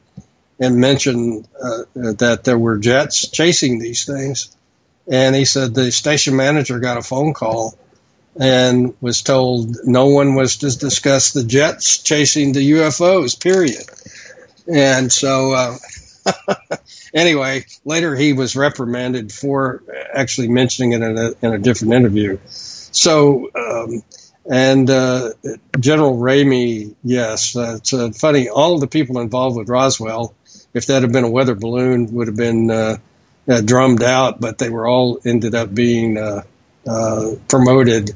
General Ramey was given air command of the Eastern Seaboard, and Look at uh, Blanchard. He winds up being vice chairman of the Air Force. Yeah, yeah. I, I I, sp- dies I in sp- 66 from a heart attack. But I mean, my God, here's a guy who goes from colonel to multi-star general, Right. um, is at the top of the of the food chain of the Air Force after the services split, right. and he gets a nice big pat on the back reward where Walter Haut had Walter Haut state because he was the de facto but not de jure aide to Blanchard as Right. the PIO at, at, at Walker Field.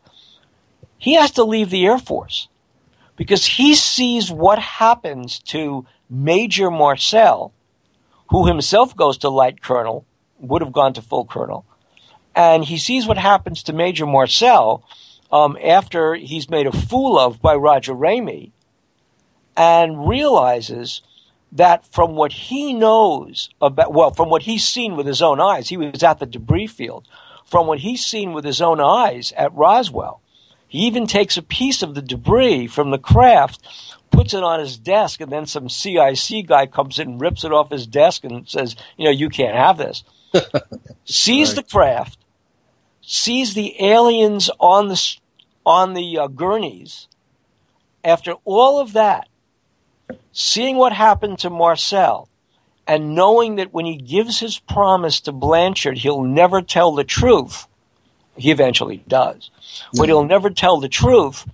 The only way to be kept from ordering to tell the truth in the future is to leave what would have been a career that would have brought him to the Pentagon and certainly full bird colonel, if not a one star. Yes. He has to leave the Air Force and sell insurance in Roswell, New Mexico. Uh, I uh, And he's I a big he's a big town guy from Chicago. Yeah. Uh, interesting. I I talked to uh, Latane Ramey, um, General Ramey's uh, second wife. She was a good bit younger than him, and uh, um, she told me, of course, you know that um, he was promoted. and He was given air command of the Eastern Seaboard, and uh, you know, as such, he was alerted. Uh, she said. Uh, uh, if anything penetrated our airspace and uh, they knew what it was, they were his troops were instructed not to bother him if it was late at night. But if it was a UFO, you know, something that they, they didn't know what it was, to let to let him know. And she said he used to get calls in the middle of the night all the time. And uh, once he passed, uh, she said uh, a, a number of Air Force officers and uh, or uniformed officers, I think she said, showed up and they loaded up a van with uh, all boxes of all of his files and so forth. Um, so uh, apparently that was his uh, ent- entrance into you know that very super secret work from from then on throughout his career. They trusted him with it. Well, But- was the one who basically told Sanford, um, uh, General Sam, according to Donald Keyhoe, Gen- and this is reported by Edward Ruppelt, um, Don, uh, uh, General Sanford was wrestling with his conscience. Does he tell the truth, or does he concoct some story? Ruppelt knew the truth because here's this guy, he's a captain and he's stationed at Wright Patterson, but he's flying back and forth between Wright Patterson and Washington, literally trying to keep up with all the UFO data, with all the incursions over DC, with the planes that are going down, with the planes that are trying to shoot these things down, with crashes. They can't keep up with the data and he's actually being being reprimanded for being AWOL at Wright Field because he's got to get back to, and he can't tell the truth to anybody about what he's doing, um, except that he's working on on Blue Book.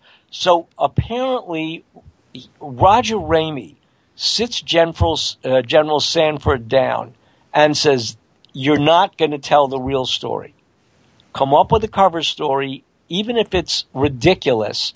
People would rather believe the cover story." Than believe we cannot secure our own airspace from UFOs. Right. Right. And that's why Sanford tells the story of basically, oh, malfunctioning equipment, the pilots didn't know what they were seeing, all a big mistake. Well, let me ask you something here that um, Amy, who is uh, Dinah X on uh, on Belgab, she's asking, and it's a really great question. I think. Do you think that the modern day MUFON is become uh, the latter day Blue Book, in which the really good stories are filtered through and they go to somebody else? And that's for Ken. Yeah, um, I don't know about now, but it's my opinion that when I was active with the group, it was. Uh, and there were people who came forward and said, "Yeah, I was part of a special team that Mhm. was giving uh, given the um, uh, sensitive uh, cases to investigate." Um, Wow. Uh, we had uh, a number of cases that we went out on that um, uh, the witnesses would say we were told not to talk to you. There have already been investigators here, and Really? that sort of thing. So, uh, and uh, you know, it was alleged, uh, and uh, you know that uh, uh, Walter Andrus, Andrus's uh, brother, uh, uh, Walter Walt Andrus, was the co-founder of Right. That his brother was a career CIA agent. Um, he told any number of people that. Um, um, you know, there were two international directors who had uh, military intelligence backgrounds. Um, they have people in their consulting staff that are uh, CIA and SA contractors. I mean, I don't know how many coincidences it takes to finally, you know, say, "Hey, wait, there's something hinky here." But uh, Well, uh, Um, John, uh, John Schuessler told me, uh, he was one of the co-directors. John Schuessler told me flat out that at government agencies, particularly NASA, because he worked at NASA, right, that there's a group called Special Access Projects. And if you are in the Special Access Projects, if you're read in to Special Access Projects, no matter where you are in the government, when UFO related information comes floating through, it's kind of scooped up by the Special Access Projects people, never Exactly. gets out. So we asked Usla, we said, well, just who's in it? And he said, if you want me to stay alive, I can't tell you who's in it. Yeah, and I saw an interview that he did uh, with a reporter uh, who asked him, you know, uh, are there things in NASA that you know the public's not aware of? And and John, uh, I guess I'm paraphrasing him, said, uh, "Yeah, but if I told you, I'd have to kill you." Exactly. And look, neither one of them had a smile on their face. Right. But, right. uh, But but the frustration about MUFON is isn't the charter that anybody can join if they have a good heart and they want to learn and they want to help? Here's the thing, Nancy. Uh, people don't realize it, but you are not a member of MUFON when you um, uh, subscribe to the magazine because we went through a tremendous uh, battle there while I was there, and I sort of led the fight as to a better representation on the board, uh, you know, where the members could vote. And after months of fighting, they finally fessed up and said, "Look, uh, you, all of you are just uh, subscribers and volunteers. The way the charter is set up, the only real members of MUFON is the board. Oh. Period. And that's why they can be insular. They can, and they continue to pick people with similar backgrounds. Well, so so then it's like it's possible that somebody can join, show a lot of promise, and then get sucked into the inner circle, basically. If you have the right credentials. Wow. Well, You know, that if I if I can if I can break in here for a second, when he said that, that really uh, I had my own experience. We won't get too much into, but um, when I had my encounter, um, uh, the phone worked fine on the first days that because I was telling everybody what happened right after it happened. But when I called MUFON, that is when all the phone calls all went to instantly being tapped. And it was from that day on that my mom and I were talking when we were, uh, I was actually on another radio show, somebody brought it up. And it was from that day on that the uh, phone was was tapped. The day I called MUFON. So all what you said right there of of the bigger picture and people involved. Yeah, and if we had lots more time, I could tell you, you know, I could re- re- really have more we could cover. But one Sure. thing I do want to mention is that even as a novel, there are people there who don't like my story being told because um, I have been subject of intimidation since uh, the book came out. Um, my uh, computers had the DNS attacks. I had to have the phone company come out and set up a rolling IP so that people can't get it. Uh, my phones been tapped. Um, a couple of times when I was talking to a good friend who is retired military, we noticed it sounded like there was an open line. And I called my phone provider and um, I said, Look, I think my phone is tapped. And I thought, you know, they'd say, Yeah, right. You know, but the young man said, "Uh, And w- when do you think that last happened? I said, A call I just got off of. And he said, Hold on, Mr. Cherry, let me run some tests. I'll be right back to you. So about five minutes later, he came back and he said, um, um, there is evidence of telnet activity during a number of your phone calls. He says, we're going to send a technician out first thing in the morning. And I didn't know what the heck a te- uh, telnet was. I And, said, and what year? What year was this, Ken? this year, since my book came out. Oh, Wow. This Well, is going on now. Well, we were installing the, the phone lines uh, in the production office for UFO Hunters in Santa Monica, the Verizon guy came out. And so I, I've installed my own phone lines before. So I'm looking at what he's doing and I'm counting, I'm counting the wires. And this is back in 2006. And, and I'm counting the pairs, right? Because the phone lines are these pairs. So I'm counting the pairs going into the various um, jacks. And then the big jack, we, we, uh, for the uh, for the hub phone for the transfers. And so I'm looking and I'm saying, how come you have these extra lines here? And so the phone guy says, "Oh, I I can't tell you about that." I said, "What do you mean you can't tell me about that?" I said, "I I, I no." I said, "I can no." I said, "I can account for what you're doing. I see where you're running your cable here." Um, but I, I would like to know why there are these extra pieces of cable that are going to um, another part of this jack that's not connected to anything else. So he said, What kind of show are you guys doing? And that's where we left the conversation. Yeah, I see. Well, I got to tell you that nowadays with the um, um, telephone, uh, internet, and television services all being provided through one uh, router, that they're all uh, accessible by hackers. Uh, my TV has been hacked. Well, um, did you? And is that my- Telnet? my- what you're talking about? Pardon me? When you said Telnet, is that all part of Telnet? No, uh, I wasn't sure what it was. Uh, even after he explained it again, he said it's a web bot that allows somebody to remotely access your phone calls. Wow. And I went on Google Telnet, and sure enough, it is a program.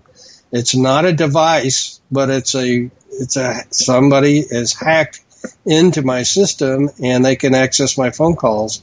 And one evening, I was uh, on Coast. Uh, I don't know who it was. Uh, um, somebody's program. Anyway, uh, the the phone kept ringing, and I would hang it up. But at any rate, uh, they've they push on the um, uh, the numbers on the keyboard. Doot, doot, doot, doot, doot, doot, doot. I mean, we got very obvious about it. Uh, I got my television bill, and it had a bunch of movies ordered on there. And I called up and I said, "I've never ordered movies." Mm. And the lady looks back through my account. She says, "Yeah, I see you've never ordered them. I'll take them off." And I said, "By the way, what are they?" And she said, "Oh, these horrible slasher movies." And I went, "Oh my god," you know. So that the next day, uh, a friend of mine, uh, his neighbor, said uh, called up and said, "There's a guy sitting in a panel truck that just left to sat there a long time by the corner of your property, and he was wearing a beard. She was a airline steward uh, and has done a lot of uh, overseas stuff, and she said, "Looks like one of our special ops guys back from Afghanistan or someplace." But he was just sitting there, and uh, it's just kind of suspicious. I thought, "Oh, okay." Anyway, I got in my car and I'm leaving. I go down the street, and suddenly my GPS starts telling me turn left at the next turn. And I went, I didn't program my GPS. I didn't turn it on even. What's going on? And it kept giving me instructions, and I looked over at the destination. It was to the emergency room of the local hospital. Wow, how that's creepy. Yeah, so you know they're ordering slasher movies. Yeah. and, and I mean all of the. Oh, I did have one evening. My wife is in a home. She has uh, the dementia. But at any rate, I was coming back late. It was dark, and I noticed this dark SUV turning every time I would turn, and is approaching my home. It's dark streets, you know, covered, uh, tree covered, and so forth. And this guy got person got right up on my bumper, and I mean against my bumper, and I kept speeding up. Yeah. And I'm turning left, turning right, and they're staying right on my bumper. And I finally said, "Look, I, you know, I'm I'm one of those rare people who uses a turn signal. I mean, you know, it's for other people's benefit, so you know, why should I? It's, you know, anyway, I do that. So I said, okay, next turn, I'm not going to signal. And I made a very quick turn into a dark boulevard that I knew about at about 50 miles an hour, and this car stayed right on my bumper. And I happened to know where there was a, a, a gap in the median and made a quick 180. And that's how I lost them, only by probably knowing the road a little bit better. But, um, you know, so I've had any number of intimidation tactics used against me. Uh, and, you know, one, at least one of my uh, informants died of this, you know, the suspicious circumstances. He was a, uh, NS, a NASA scientist who was told to top, stop giving, uh, you know, lectures and uh, talking about what was going on. He was confronted in a parking lot after one he gave down in Houston, and they said, uh, "You've signed non-disclosure uh, uh, agreements, and even though you're not still working at NASA, they still apply." So, but here's a guy that ran three miles a day, perfect health, and drops dead of a heart attack, and Well, in your in your fiction, in your novel, you have an appendix, right? Fact versus fiction. Yes, it's more of um, examples in real life of of uh, situations and um, you know that I write about in the book, just to give people the you know the, the factual basis for a lot of it. So Right. And did you create the Mark Slade character so that so that you can write other books, perhaps? I did. There are several other cases that I wanted to write about, but um, the actual writing of a book has been such an incredible experience. Plus, what's gone on, I'm not sure I'll do it again. Uh, That's a very honest thing to say. Yeah. a lot of people a lot of people get bitten by the bug and a lot of people just say, "Wow, that's a lot of work." It's a way more work than say a screenplay where Well- you know, Yeah, here's the thing. I know someone who's written a book about the 9/11 conspiracy. She she has a, a completely new theory about it, and it's doing gangbusters. what, Okay, what is her name? What is the book? Rebekah Roth, and it's uh, methodical illusion. But and uh, I guess there's the follow-up book is methodical deception. But at any rate, so she's doing gangbusters with this thing, and now this is the umpteenth book that's been written about the 9/11. And to me, I mean, look, uh, buildings coming down and lives being horribly lost, and you know these uh, these barbarians attacking from the sky. That's all something that people can, you know, get into, sink their teeth into. That's a that's a conspiracy they can understand. But this, what we're talking about, is I don't know. It's very difficult for people to grasp, and yet to me, it is. Uh, yeah, has the potential to, to affect all of mankind. I mean, and Well, this sure. I mean, look at the implication you're suggesting. I mean, because I've got a theory too, but look at the implication you're suggesting. We're getting down to the end. We've only got a minute or so.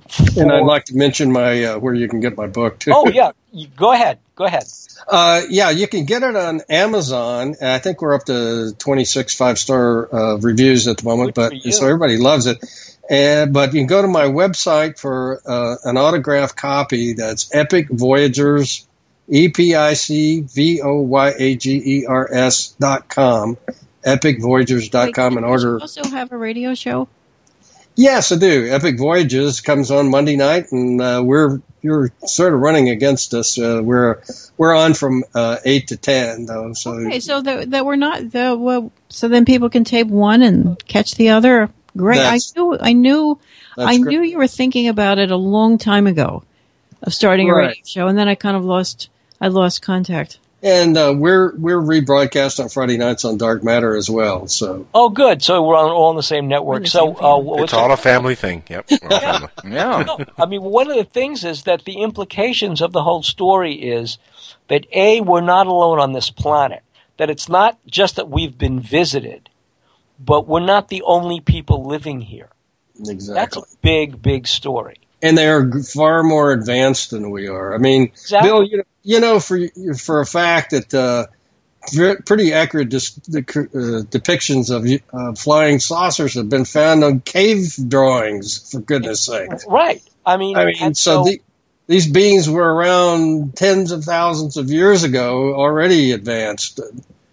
I had asked this one person we had as a guest, uh, who's who whom you know, but whose name I will not mention, about about um, because he said that he knows some of them and has met them and confronted them, and so he told me this story, and, and I said, well, given what you just said, which is what I just said, given what you just said, you think about the Isaac Asimov trilogy, Foundation and Empire, where there is a group far more advanced than those who live on this planet, living in absolute obscurity, under a cover of this obscurity, who run the entire show.